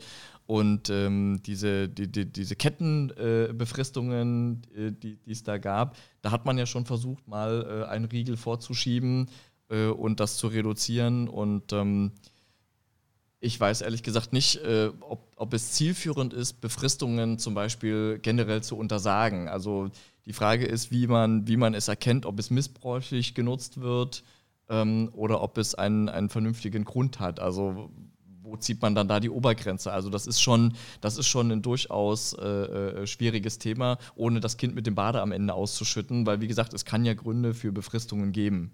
Aber dann sehe ich einen Konsens in der Abschaffung der sachgrundlosen Befristung, oder? Ja. Gut. Du kriegst schon wieder von mir den, äh, den Übergangspreis, weil du eben, weil du äh, zur Uni gekommen bist. Jetzt sind wir bei unserem äh, Thema BAföG. Da haben wir mit Ihnen ja schon äh, am Anfang, ganz am Anfang des Gesprächs, gut vor einer Stunde, äh, mitbekommen, ähm, dass äh, der FDP auch eine umfängliche BAföG-Reform ähm, äh, vorschwebt. Jetzt äh, habe ich im Programm gelesen, dann geht es um Sockelbeträge und so weiter und so. Können Sie das so ein bisschen äh, ausskizzieren, ähm, wie ähm, ja, das BAföG unter ähm, ja, Mitregierungsverantwortung der FDP am besten aussehen soll. Also ich bin, bin ehrlich gesagt kein BAföG-Experte. Also das tut mir leid, die Frage kann ich am Detail nicht ausführen. Okay, ah, gut, aber ich weiß, FDP auch elternunabhängiges BAföG, ja. dann gibt es verschiedene Sockelbeträge ähm, und das, was ich noch gelesen hatte, war, dass es ähm, dass es Teilrückzahlungsbefreiungen genau. geben soll. Genau. Ähm, aber ein Vollzuschuss. Wie es ja jetzt auch schon gibt. Ja. Genau, ein Vollzuschuss, äh, wie wir den bei Einführung des BAföGs haben, da schwebt den jetzt. Ja, und vor allen Dingen, und vor allen Dingen nicht nur ähm, für, für, für Studienanfänger, sondern auch, wir nennen das ja Midlife BAföG, äh, für Leute, die äh, sich innerhalb ihres äh, Erwerbslebens nochmal anders orientieren möchten und was anderes machen möchten. Also ein Bekannter von mir hat mit 38 angefangen, Medizin zu studieren. Mhm. Ähm, also auch an der Stelle äh, heute gibt es nicht nur die linearen äh, Lebensentwürfe, wie man sie noch vor 30, 40 Jahren hatte, dass man eine Ausbildung hat und bei dem gleichen Unternehmen äh, 45 Jahre später in Rente geht. Äh, und um auch später diesen Wechsel besser gestalten zu können, äh, haben wir eben nicht nur dieses normale BAföG für, für Berufs- und äh, Studienanfänger, sondern eben auch das Midlife-BAföG. Das sind diese 1000 Euro pro Jahr. Ja. Mhm. Ähm, Caro. Ähm, also Sie sagen ja, Sie sind kein BAföG-Experte. Ähm, ich würde nur noch mal was aus der Praxis irgendwie mitgeben, weil wann hat man die Chance, mit äh, einem potenziellen Menschen in Austausch zu geraten, die dann auch Gesetzgebung mitmachen können. Ähm, tatsächlich führt das BAföG bei vielen unserer Studierenden häufig dazu, dass der Druck im Studium enorm äh, steigt, weil man eben entweder super viele bürokratische Hürden zu überwinden hat ähm, oder tatsächlich immer wieder unter diesem Druck steht, oh Mist, ich muss das jetzt noch irgendwie schaffen, damit ich diese Förderung weiterbekomme. Und das ist, ähm, also das ist mehr als einfach nur dahergesagt, sondern es macht halt wirklich einen enormen Druck auf die Studierenden und es führt zu einer Bildungsungerechtigkeit, weil eben äh, gerade Studierende, die nicht auf irgendwie ein äh, wohlhabendes Elternhaus bauen können, ähm, dann unter einen größeren Druck gestellt werden als alle anderen. Ähm, von daher würde ich dafür nochmal plädieren, diese Forderung irgendwie mitzunehmen und einfach nochmal ja. präsent zu haben, wenn es dann darum geht, äh, auf der ja. großen Ebene. Das ist ja der Punkt, den ich vorhin auch gesagt hatte, bei dem einen, der wirklich jedes halbe Jahr nachweisen muss, dass sein Vater unauffindbar ist. Das ist einfach ein absolut albernes äh, Bürokratiemonster, was ehrlich gesagt an Schikane grenzt, wenn man ja vorher schon weiß, was am Ende das Ergebnis ist. Also auf der einen Seite äh, denke ich mir dann so, ich, ich, bin beruhigt, dass mit meinen Steuergeldern verantwortungsbewusst umgegangen wird. Auf der anderen Seite denke ich mir, da sitzen Leute, wenn die das ständig prüfen, das ist ja super äh, ineffizient und absolut albern, äh, sowas, sowas immer wieder neu äh, abzufragen. Also wenn ich weiß, dass jemand einen Master studiert, dann weiß ich ungefähr, wie lange der braucht und dann wird das einfach einmal genehmigt und gut ist. Und vor allem muss es in einer Höhe genehmigt werden, äh, äh dass der halbwegs davon leben äh, können muss. Und dann, dann, dann, muss man nicht noch gucken, ob die Mutter nicht noch irgendwie 47,80 Euro zuschießen kann. Das ist absolut albern. Deswegen braucht es unbedingt diese elternunabhängige Komponente, weil es gibt nämlich auch Leute, die aus einem gut verdienenden Elternhaus kommen, wo die Eltern nämlich mit den Lebensentwürfen der Kinder nicht einverstanden sind und die stehen nämlich genauso belämmert da und die kriegen dann gar kein Geld, weil das BAföG-Amt sagt, äh, na, ihr seid ja zu reich. Und deswegen braucht es unbedingt diese elternunabhängige Komponente ich glaube, da können wir einen Haken da, äh, dahinter machen. Äh, DGB, Jugend, FDP. Das, das, ist mal ein Haken, den wir, den wir da auf jeden Fall irgendwie setzen können. Äh, vielen Dank äh, dafür nochmal. Ähm, weiter im Text. Wir sind gleich durch. Wir haben wir es gleich geschafft. Äh, vorletztes Thema: ähm, Mieten. Wohnungsnot in Frankfurt, Riesenthema.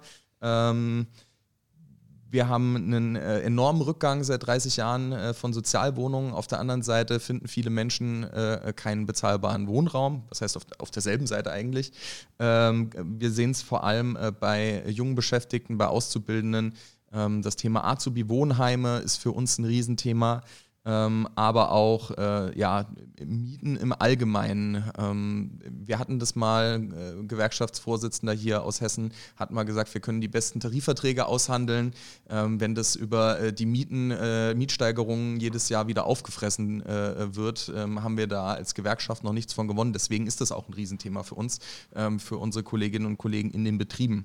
Äh, deswegen würde ich für Sie gerne mal fragen, was das Rezept der FDP akut was gegen äh, diesen äh, Mietenwahnsinn äh, äh, zu tun. Also das hat für mich hat das zwei Komponenten. Die erste ist ja die der allgemeinen äh, äh, Mietpreise. ich stehe immer wieder mit Tränen in den Augen vor Schaufenstern, wenn ich Weihnachten zu Hause bin und durch die Stadt laufe, weil ich mich in der Altstadt von Görlitz mit Freunden treffe, wenn ich die Immobilienpreise in Görlitz sehe. Also es ist nicht so, dass das ein deutschlandweites Problem ist, sondern das Problem ist da, wo äh, in Ballungszentren, wo einfach viel mehr Nachfrage nach Wohnungen da ist, als es einfach auf dem Wohnungsmarkt Angebot gibt. Und eine ganz einfache ökonomische Funktion, dann steigt der Preis. Und in Görlitz sinkt der Preis oder er ist einfach wirklich niedrig. Also da kriegt man, also wenn das Pendeln nicht wäre ähm, und, sechs Stunden Pendeln ist halt leider keine Option, also da kriegt man wirklich Buden, wo ich eigentlich gern einziehen würde, wirklich. Mhm. Ähm, und das Problem lässt sich langfristig, das ist so, das Problem lässt sich langfristig nur lösen, indem man das in Einklang bringt. Es gibt zwei Möglichkeiten. Man könnte Leuten verbieten, nach Frankfurt zu ziehen. Stelle ich mir praktisch schwierig vor. Äh, und die andere, die andere Lösung ist die, dass einfach die Mietnachfrage auf ein adäquates Mietangebot trifft. Und da hilft leider nur eins, bauen, bauen, bauen. Ähm, wir brauchen diesen neuen Stadtteil. Wir haben das in Frankfurt in der, äh, in, im Koalitionsvertrag festgehalten. Wir brauchen diesen neuen Stadtteil äh, mhm. da. Äh, ähm, äh, an der Nordweststadt, ähm, der muss unbedingt gebaut werden. Dieses, das, Problem löst man langfristig sonst nicht. Äh, ein weiterer Punkt, äh, der Abhilfe schaffen kann, sind solche Sachen wie Aufstockung. Ich wohne um die Ecke von der Platensiedlung. Ähm, da hat man die äh, 50er, 60er Jahre Blöcke aufgestockt. Ähm, und, so, und energetisch saniert. Und äh, da ist noch viel Luft nach oben, äh, wenn man das in Frankfurt äh, macht, wo, wo sich solche Aufstockungen gut machen lassen, äh, kann man hier, kann man mittelfristig bis langfristig wirklich gut Wohnraum schaffen. Und man muss es leider tun, weil anders wird man dieses Grundproblems nicht her. Ähm, bei der Mietpreisbremse bin ich immer, äh, bin ich insofern skeptisch, weil wenn tausend Leute eine Wohnung suchen und es gibt nur 100 Wohnungen, dann ist es vielleicht nett, wenn die Wohnung jetzt nicht ganz so teuer ist, aber die anderen 900 haben halt immer noch keine Wohnung. Also nur so kann man dieses Problem mittel- bis langfristig lösen. Und ähm, das Problem mit Azubis sehe ich ein bisschen anders gelagert. Ähm, das haben wir zum Glück im Koalitionsvertrag auch festgehalten, dass wir ähm, für Studierende, also bei neu zu entwickelnden Wohngebieten oder bei Wohnprojekten, ähm, mehr Platz vorhalten müssen für Studierende und für Azubis zu dem adäquaten Preis, weil denen hilft es nicht, dass die, ähm, die ABG nimmt 10, äh, also die haben diese 10,50 Euro äh, pro Quadratmeter. Das ist ein impliziter Mietendeckel. Ich finde, wir brauchen keinen Mietendeckel. Die ABG hat sich den gesetzt und, äh, ähm, und, und, und hält an dem ja auch fest. Das finde ich vernünftig. Ähm, übrigens auch einer der größten Bauherren in, in Frankfurt.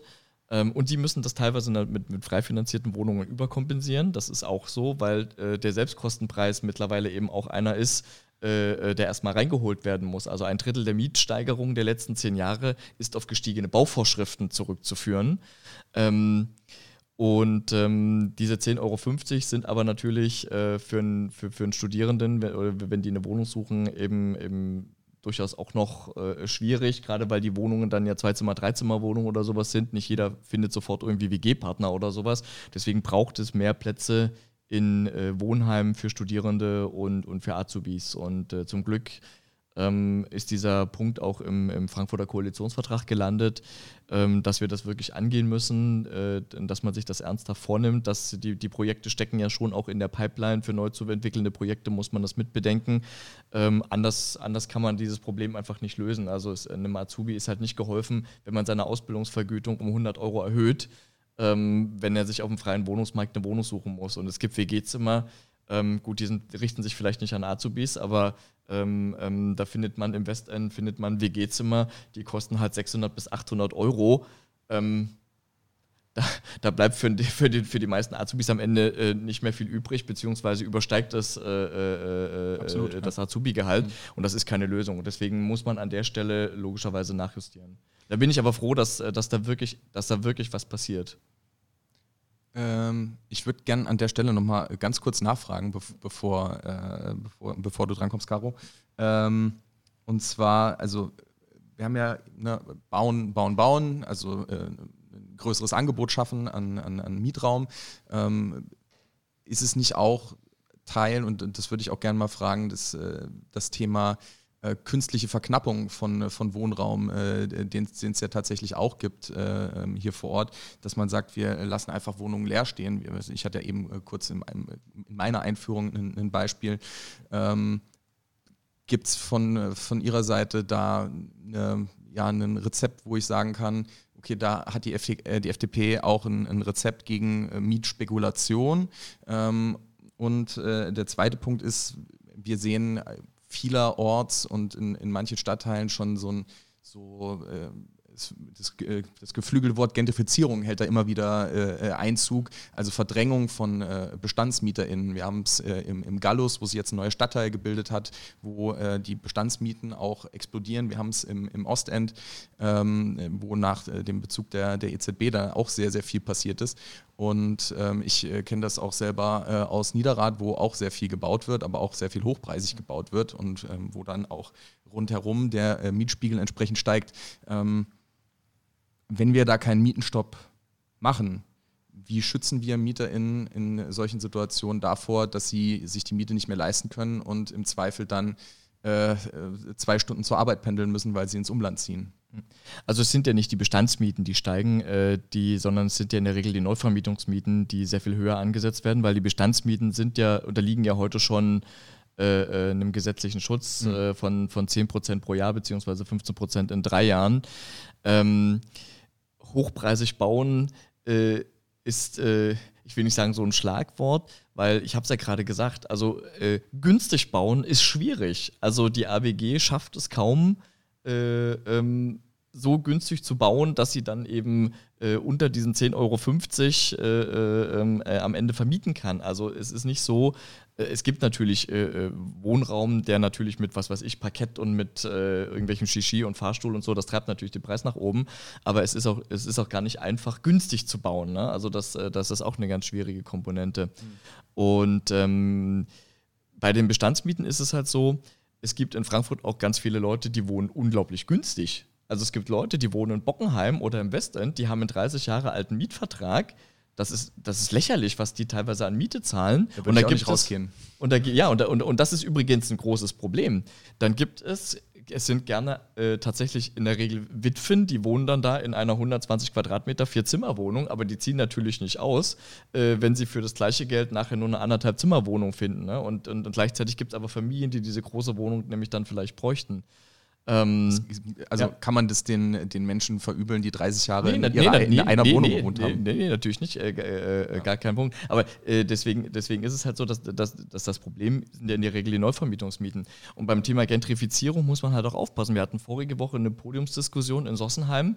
Da haben äh, die Menschen, die da wohnen, fast schon um Gentrifizierung gebettelt, weil sie gesagt haben, das ist das einzige äh, was, hier so ein bisschen helfen kann, unsere sozialen Probleme, die wir vor Ort haben, so ein bisschen aufzubrechen. Also, wo sie gesagt haben, also äh, hier gibt es nicht mehr so viele große Flächen, aber die, die, die, die wir haben, äh, hier wäre es gut, wenn hier Reihenhäuser gebaut würden, wo vielleicht äh, das Nordendpärchen, was jetzt gerne Kinder haben möchte, äh, einen Platz für sich und die Familie findet und dadurch den, den, den Problemen, die die da vor Ort haben, dass das Ganze hilft, so ein bisschen aufzubrechen. Also das ist ein schwierig, also Gentrifizierung ist halt auch gern so, so, so, so ein Schlagwort. Ähm, manchmal gibt es ja auch Gentrifizierung von innen. Also ich, ich, ich komme ja aus, aus Sachsen, ne? ich, ich kenne noch die, äh, die Dresdner Neustadt. Ähm, da hat Gentrifizierung von sich aus heraus stattgefunden, weil die, die nämlich da heute wohnen, sind die gleichen, die da vor 25 Jahren schon gewohnt haben, aber die haben halt irgendwann fertig studiert und gute Jobs und Kinder. Und das heißt, das Viertel hat sich gentrifiziert, ohne dass da andere Menschen hingezogen sind. Und ähm, ähm, ich weiß nicht, wie man Menschen verbieten will, irgendwo hinzuziehen oder wegzuziehen. Und wenn jetzt natürlich im Gallus Flächen frei werden, wo, wo neue Häuser gebaut werden, ähm, wenn es größere Projekte sind, ähm, äh, sind da in der Regel Sozialwohnungen dabei. Das halte ich auch für wichtig. Ich halte es auch für wichtig, dass es da äh, eine gewisse Quote gibt. Ähm, eine andere Alternative als Sozialwohnung zu bauen wäre nicht so eine sogenannte Objektförderung, sondern eine Subjektförderung. Das heißt, dass die Familie, die das äh, äh ähm, die sich die, die Miete nicht leisten kann, den, einen Zuschuss bekommt. Ähm, aber ähm, ich halte es per se jetzt nicht für schlecht, dass im Gallus äh, neue Wohnungen gebaut werden, weil die ja auch wiederum Wohnungen sind, die Druck vom Markt nehmen. Und zum Thema äh, äh Spekulationen mit Wohnraum? Also in Frankfurt, also was ich gelesen habe, sind, also es sind in Frankfurt gar nicht so viele Wohnungen, äh, wie man glaubt ich, finde es schade, wenn, wenn sowas passiert, weil Mieten, äh, also Wohnen ist erstmal ein Grundrecht und äh, äh, der sogenannte Mietmarkt oder ein Häusermarkt ist halt was anderes als ein Markt für, keine Ahnung, Smartphones oder sowas. Ähm, aber ich halte es nicht für, für, für das, also das große Problem, was wir hier in Frankfurt haben. Es gibt, äh, also die Wohnungen, die leer stehen, sind auf sehr, sehr hochpreisige äh, wo auf äh, äh Gewinne äh, äh, spekuliert wird. Ähm, aber diese Wohnung kann sich in der Regel eh kein normaler Mensch leisten. Und ähm, die, die einzige Lösung, die, die ich da so ein bisschen sehe, äh, wäre die, aber ich, ich bin mir nicht ganz sicher, ob das wirklich hilft, wenn man zum Beispiel sagt, dass äh, Spe Spekulanten oder Wohnungseigentümer von außerhalb der EU äh, weil innerhalb der EU kann man es nicht verbieten. Ähm, und ob das dann die, die, die Lösung ist, das, das glaube ich ehrlich gesagt nicht. Also dann, dann find, findet man irgendein Firmenkonstrukt und am Ende kommt ein Projektentwickler, der so ein Haus baut und am Ende steht dann doch eine chinesische Kapitalgesellschaft dahinter. Ich sehe das eigentlich so, wenn jemand Wohnungen baut, will er sie am Ende ähm, auch irgendwo nutzen und äh, nicht als leeres äh, Kapitalanlageobjekt rumstehen haben. Und ähm, wie gesagt, die Wohnungen, die in Frankfurt leer stehen, sind oft diese ganz höherpreisigen. Haben Sie, haben Sie gerade versucht, äh, das äh, Wort Enteignung um zu, zu umschiffen? Oder habe ich das falsch verstanden? Habe ich das, das wahrscheinlich haben, falsch das verstanden? Das haben Sie falsch verstanden, okay. ja. ja. äh, noch eine Nachfrage dazu. Okay, alles klar. Super. Ähm, vielen Dank auf jeden Fall ähm, für eine sehr spannende Diskussion. Wir würden jetzt so langsam ähm, zum ähm, Schluss kommen und äh, zwar zu unserem Themenblock äh, Bunt, stark, antifaschistisch äh, als ja, DGB-Jugend sehen wir uns äh, ganz klar in antifaschistischer Tradition, ähm, dass es äh, bei uns äh, völlig egal ist, wo jemand herkommt, welche sexuelle Orientierung hat oder welchen Diskriminierungsformen Menschen unterliegen ähm, und stehen sehr natürlich unter den Eindrücken ähm, der rechtsextremen Terroranschläge von Hanau, von Halle, NSU, NSU 2.0, ähm, was auch bei uns in Frankfurt Thema war. Und ähm, jetzt möchte ich Sie ganz gern äh, fragen als ähm, FDP, wo sehen Sie ja, Mittel, diesem, diesem Hass und dieser Hetze von rechts Einhalt zu gebieten. Und dezidiert nochmal dazu gefragt, weil es uns auch betroffen hat hier im DGB-Bezirk Hessen-Thüringen, dass wir nach Thüringen gefahren sind, um eine, äh, auf eine Demonstration zu gehen, um eine äh, FDP ähm, ähm, Ministerpräsidenten zu verhindern, der unter ja, äh, ich will nicht sagen, unter Unterstützung der AfD, muss man so sagen, weil er da, darüber gewählt wurde, ähm, zu verhindern, was äh, glücklicherweise äh, dann auch gelungen ist. Ähm, was sind Ihre Rezepte und äh, können Sie ausschließen, dass äh, sowas wie in Thüringen, äh, wie in Erfurt passiert ist, dass das nochmal passiert? Also ich fange mal mit, äh, mit Thüringen an. Ich fand die Grundidee erstmal richtig zu sagen, als freiheitliche Partei, dass ich es ehrlich gesagt nicht hinnehmen kann, dass in einem Parlament nur die Wahl zwischen einem Vertreter äh, einer extremen Partei von links und einer extremen Partei von rechts da ist. Das finde ich ehrlich gesagt nicht gut. Ich komme aus der DDR. Mein Vater war, wie gesagt, so ein leicht rebellischer Jugendlicher, der nicht auf die Oberschule gehen konnte und deswegen nicht studieren konnte. Ähm, 1989 sind Menschen auf die Straße gegangen, weil sie in einem Land waren, was im großen, äh, unterm Strich war es ein großes Gefängnis, ja, also was seine Bürger eingeschlossen hat, wo Meinungsfreiheit äh, nichts wert war. Äh, dagegen sind Menschen auf die Straße gegangen und ähm, die Linkspartei schafft es bis heute nicht, die DDR als Unrechtsstaat zu bezeichnen. Ähm, sie haben heute noch den Sozialismus äh, als, als Ziel in ihrem Parteiprogramm stehen und äh, als jemand, der aus dem Sozialismus kommt, kann ich sagen, das ist keine erstrebenswerte Gesellschaftsform. Heute ist der Tag der Demokratie äh, der Vereinten Nationen. Und ich sehe ehrlich gesagt in Freiheit, Demokratie und Marktwirtschaft äh, das äh, deutlich überlegenere System ähm, als, den, als den Sozialismus, wo Menschen unfrei sind und eingesperrt sind. Und deswegen fand ich es richtig zu sagen, ähm, wir stellen einen freiheitlichen Kandidaten auf, ähm, weil ich weil man diesen, äh, die, den, den Vertreter der Linkspartei nicht wollte und weil man auch den Vertreter einer Partei, die klar, klare Rassisten in ihren Reihen hat, die in äh, völkische Sprache spricht, die, äh, die sich gezielt gegen Minderheiten äh, äh so aufstellt, ähm, ähm, dass sie dass sie allein schon sprachlich die abholt, die das irgendwie gut finden. Ähm, das finde ich ehrlich gesagt verabscheuenswürdig. Und, äh, und dazu sagen, äh, ähm, ich stelle eine Alternative auf, fand ich erstmal erstmal richtig. Dass die AfD ähm, ihren eigenen Kandidaten nicht gewählt hat äh, und den von der FDP gewählt hat. Ähm, ich glaube, damit haben die nicht in, damit haben die nicht gerechnet. Und der Fehler war der, am Ende die Wahl äh, angenommen zu haben. Ähm, das, das war sicherlich doof, aber ich weiß nicht, wie wir in so einer Situation äh, ähm, ähm, reagiert hätten. Und ich fand es dann richtig, wie man damit umgegangen ist. Ähm, ich habe das danach in auf vielen Diskussionen innerhalb der FDP erlebt ähm, wo sich nicht einer, ähm, also es gab da viele ähm, äh, Versammlungen, wo wir diskutiert haben, wie, was das bedeutet, wie man damit umgeht. Und es hat sich nicht einer innerhalb der FDP für eine Zusammenarbeit mit der AfD äh, ausgesprochen. Und ähm, das war nochmal aus meiner Sicht ein guter Moment äh, äh der Selbstvergewisserung, äh, wo man steht und, äh, und was man möchte. Und ähm, das, äh, ähm, so viel zum Thema Thüringen der, der, der Kampf gegen, gegen Rechtsextremismus, ich hatte es ja vorhin schon gesagt, das ist ein, das wird kein Sprint, das ist ein Dauerlauf. Ich habe äh, ehrlich gesagt, äh, ich sage mal, ich habe eine ganz deprimierende Botschaft. Ich glaube, man wird im Einzelfall es nie verhindern können, dass es einen Verrückten gibt, der irgendwelche rechtsextremen Anschläge äh, äh ähm, äh, vollbringt, genau wie man äh, einen Anis Amri in so einen, in einen Einzelfall im Zweifel nicht verhindern kann. Was wir brauchen, ist auf der einen Seite äh, politische Bildung. Das muss in der Schule anfangen, das muss ganz früh anfangen. Ähm, es hilft nur immer wieder miteinander reden, reden, reden. Also oft kommen Vorbehalte ja dadurch, dass man gar keine Menschen kennt, die Migrationshintergrund haben. Homophobie kommt ganz oft von Menschen, die halt noch nie einen getroffen haben. Ähm, da hilft da hilft es nur, ähm, ja, miteinander zu reden, in Kontakt zu treten, sich kennenzulernen, um diese Vorurteile, die einfach im Kopf da sind, bei dem einen oder anderen abzubauen. Ähm, strukturelle Probleme muss man strukturell lösen. Es gibt, äh, also hier die hessische Polizei hat sich in den letzten Jahren ja nicht mit Ruhm bekleckert.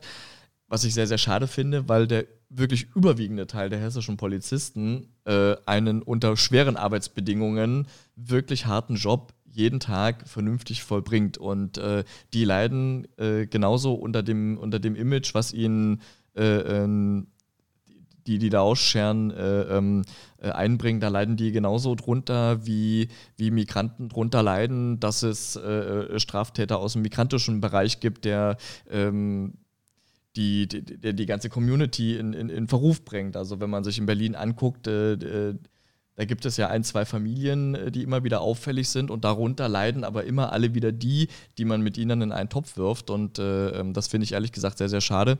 Aber strukturelle Probleme löst man halt nur strukturell. Und das ist in, bei der Polizei halt ein Problem der Ausbildung, vielleicht schon bei der Personalrekrutierung.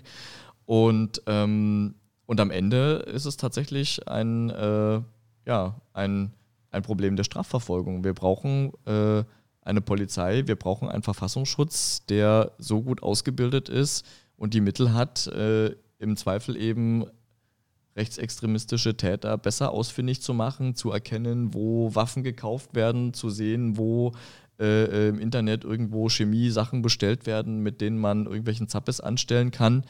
Ähm, und äh, da, da muss dann am Ende die, die, sich die Justiz um solche Leute kümmern. Das, und, aber wie gesagt, ich, äh, ich bin da so ein bisschen pessimistisch. Man wird nicht jeden einzelnen Fall ähm, verhindern können von rechts, äh, rechtsextremistischen oder allgemein extremistischen äh, äh, Straftaten.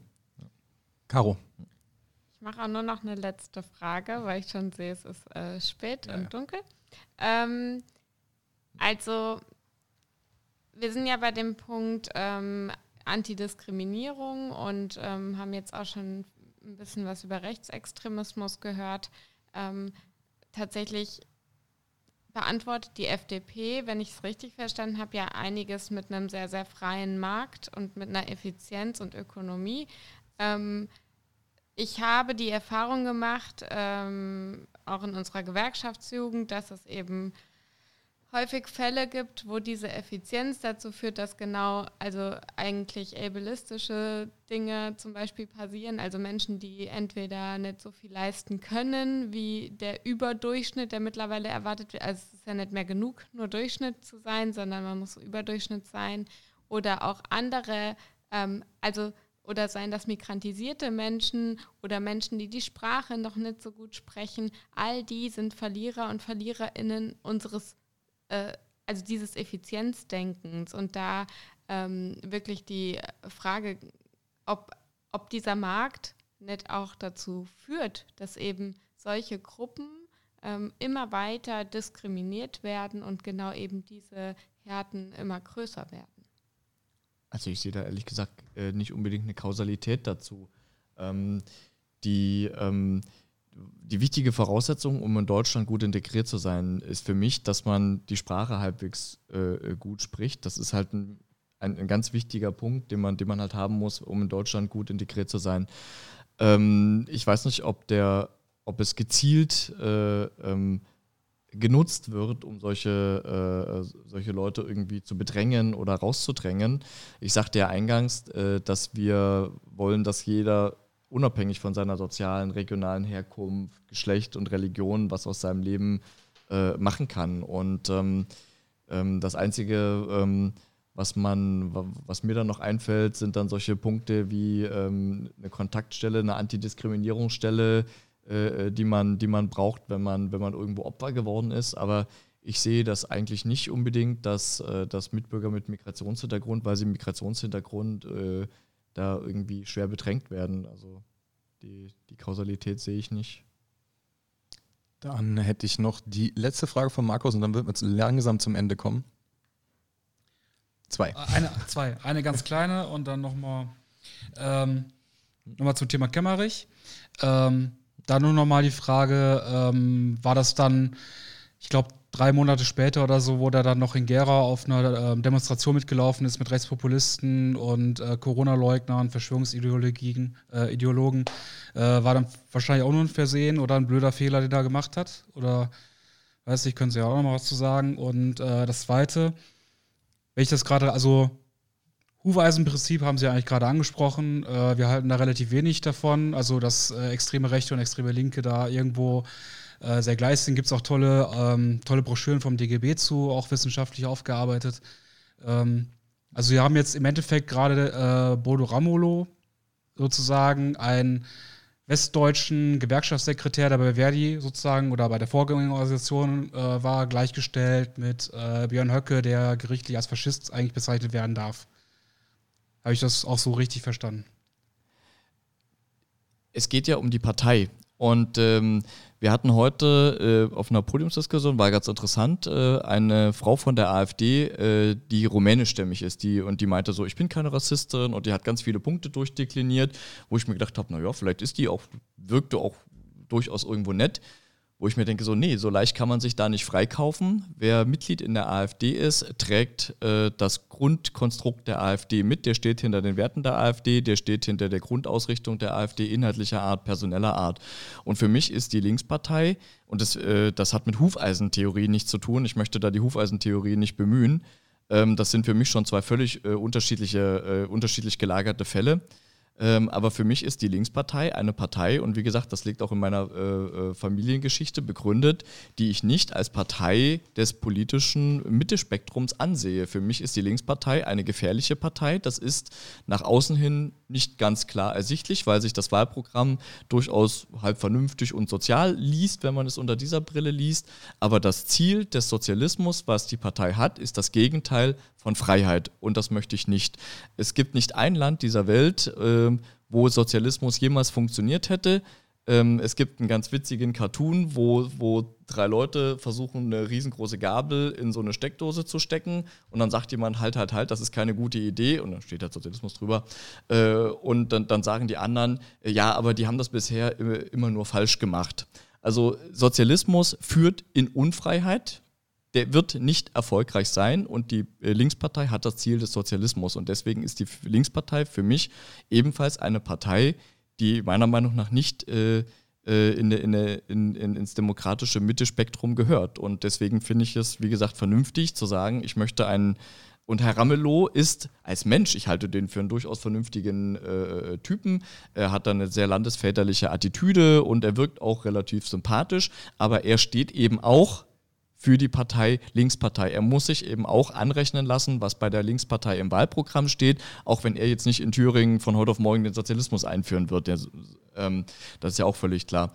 Äh, und zum Herrn Kemmerich muss ich ganz ehrlich sagen, ich kenne den nicht persönlich, ich weiß nicht, was der für einen Schaden hat. Also ich hoffe, dass er irgendwann in der FDP keine Rolle mehr spielt. Aber wenn wir jetzt anfangen, aus allen Parteien irgendwelche Verrückten aufzuzählen, dann wird der Abend heute noch sehr lang.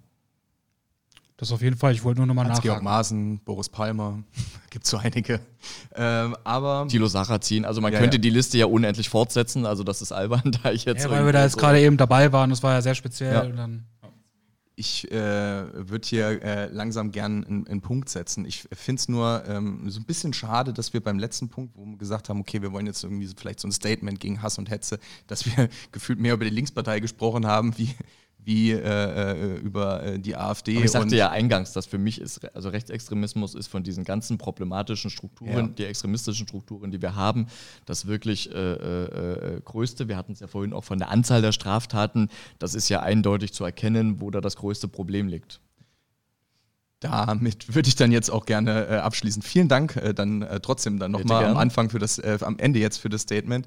Ähm, das war's jetzt äh, quasi mit äh, unseren BundestagskandidatInnen äh, ja, Verhör, hätte ich jetzt fast gesagt, aber nein, so schlimm äh, war es dann doch hoffentlich nicht. DGB-Jugend im Gespräch. Ähm, wir werden nochmal eine extra Folge machen, wo wir uns nächste, noch mal zusammen, äh, nächste Woche nochmal zusammensetzen, das ein bisschen auswerten, mal gucken, wo so die größten Schnittmengen unter den Parteien waren. Ich äh, bedanke mich äh, bei allen, die da mit, mitgewirkt haben. Ich und zu danken. auch noch bei, bei Ihnen, Herr Maywald. Ähm, Dankeschön. Äh, wir hören uns bald wieder. Bis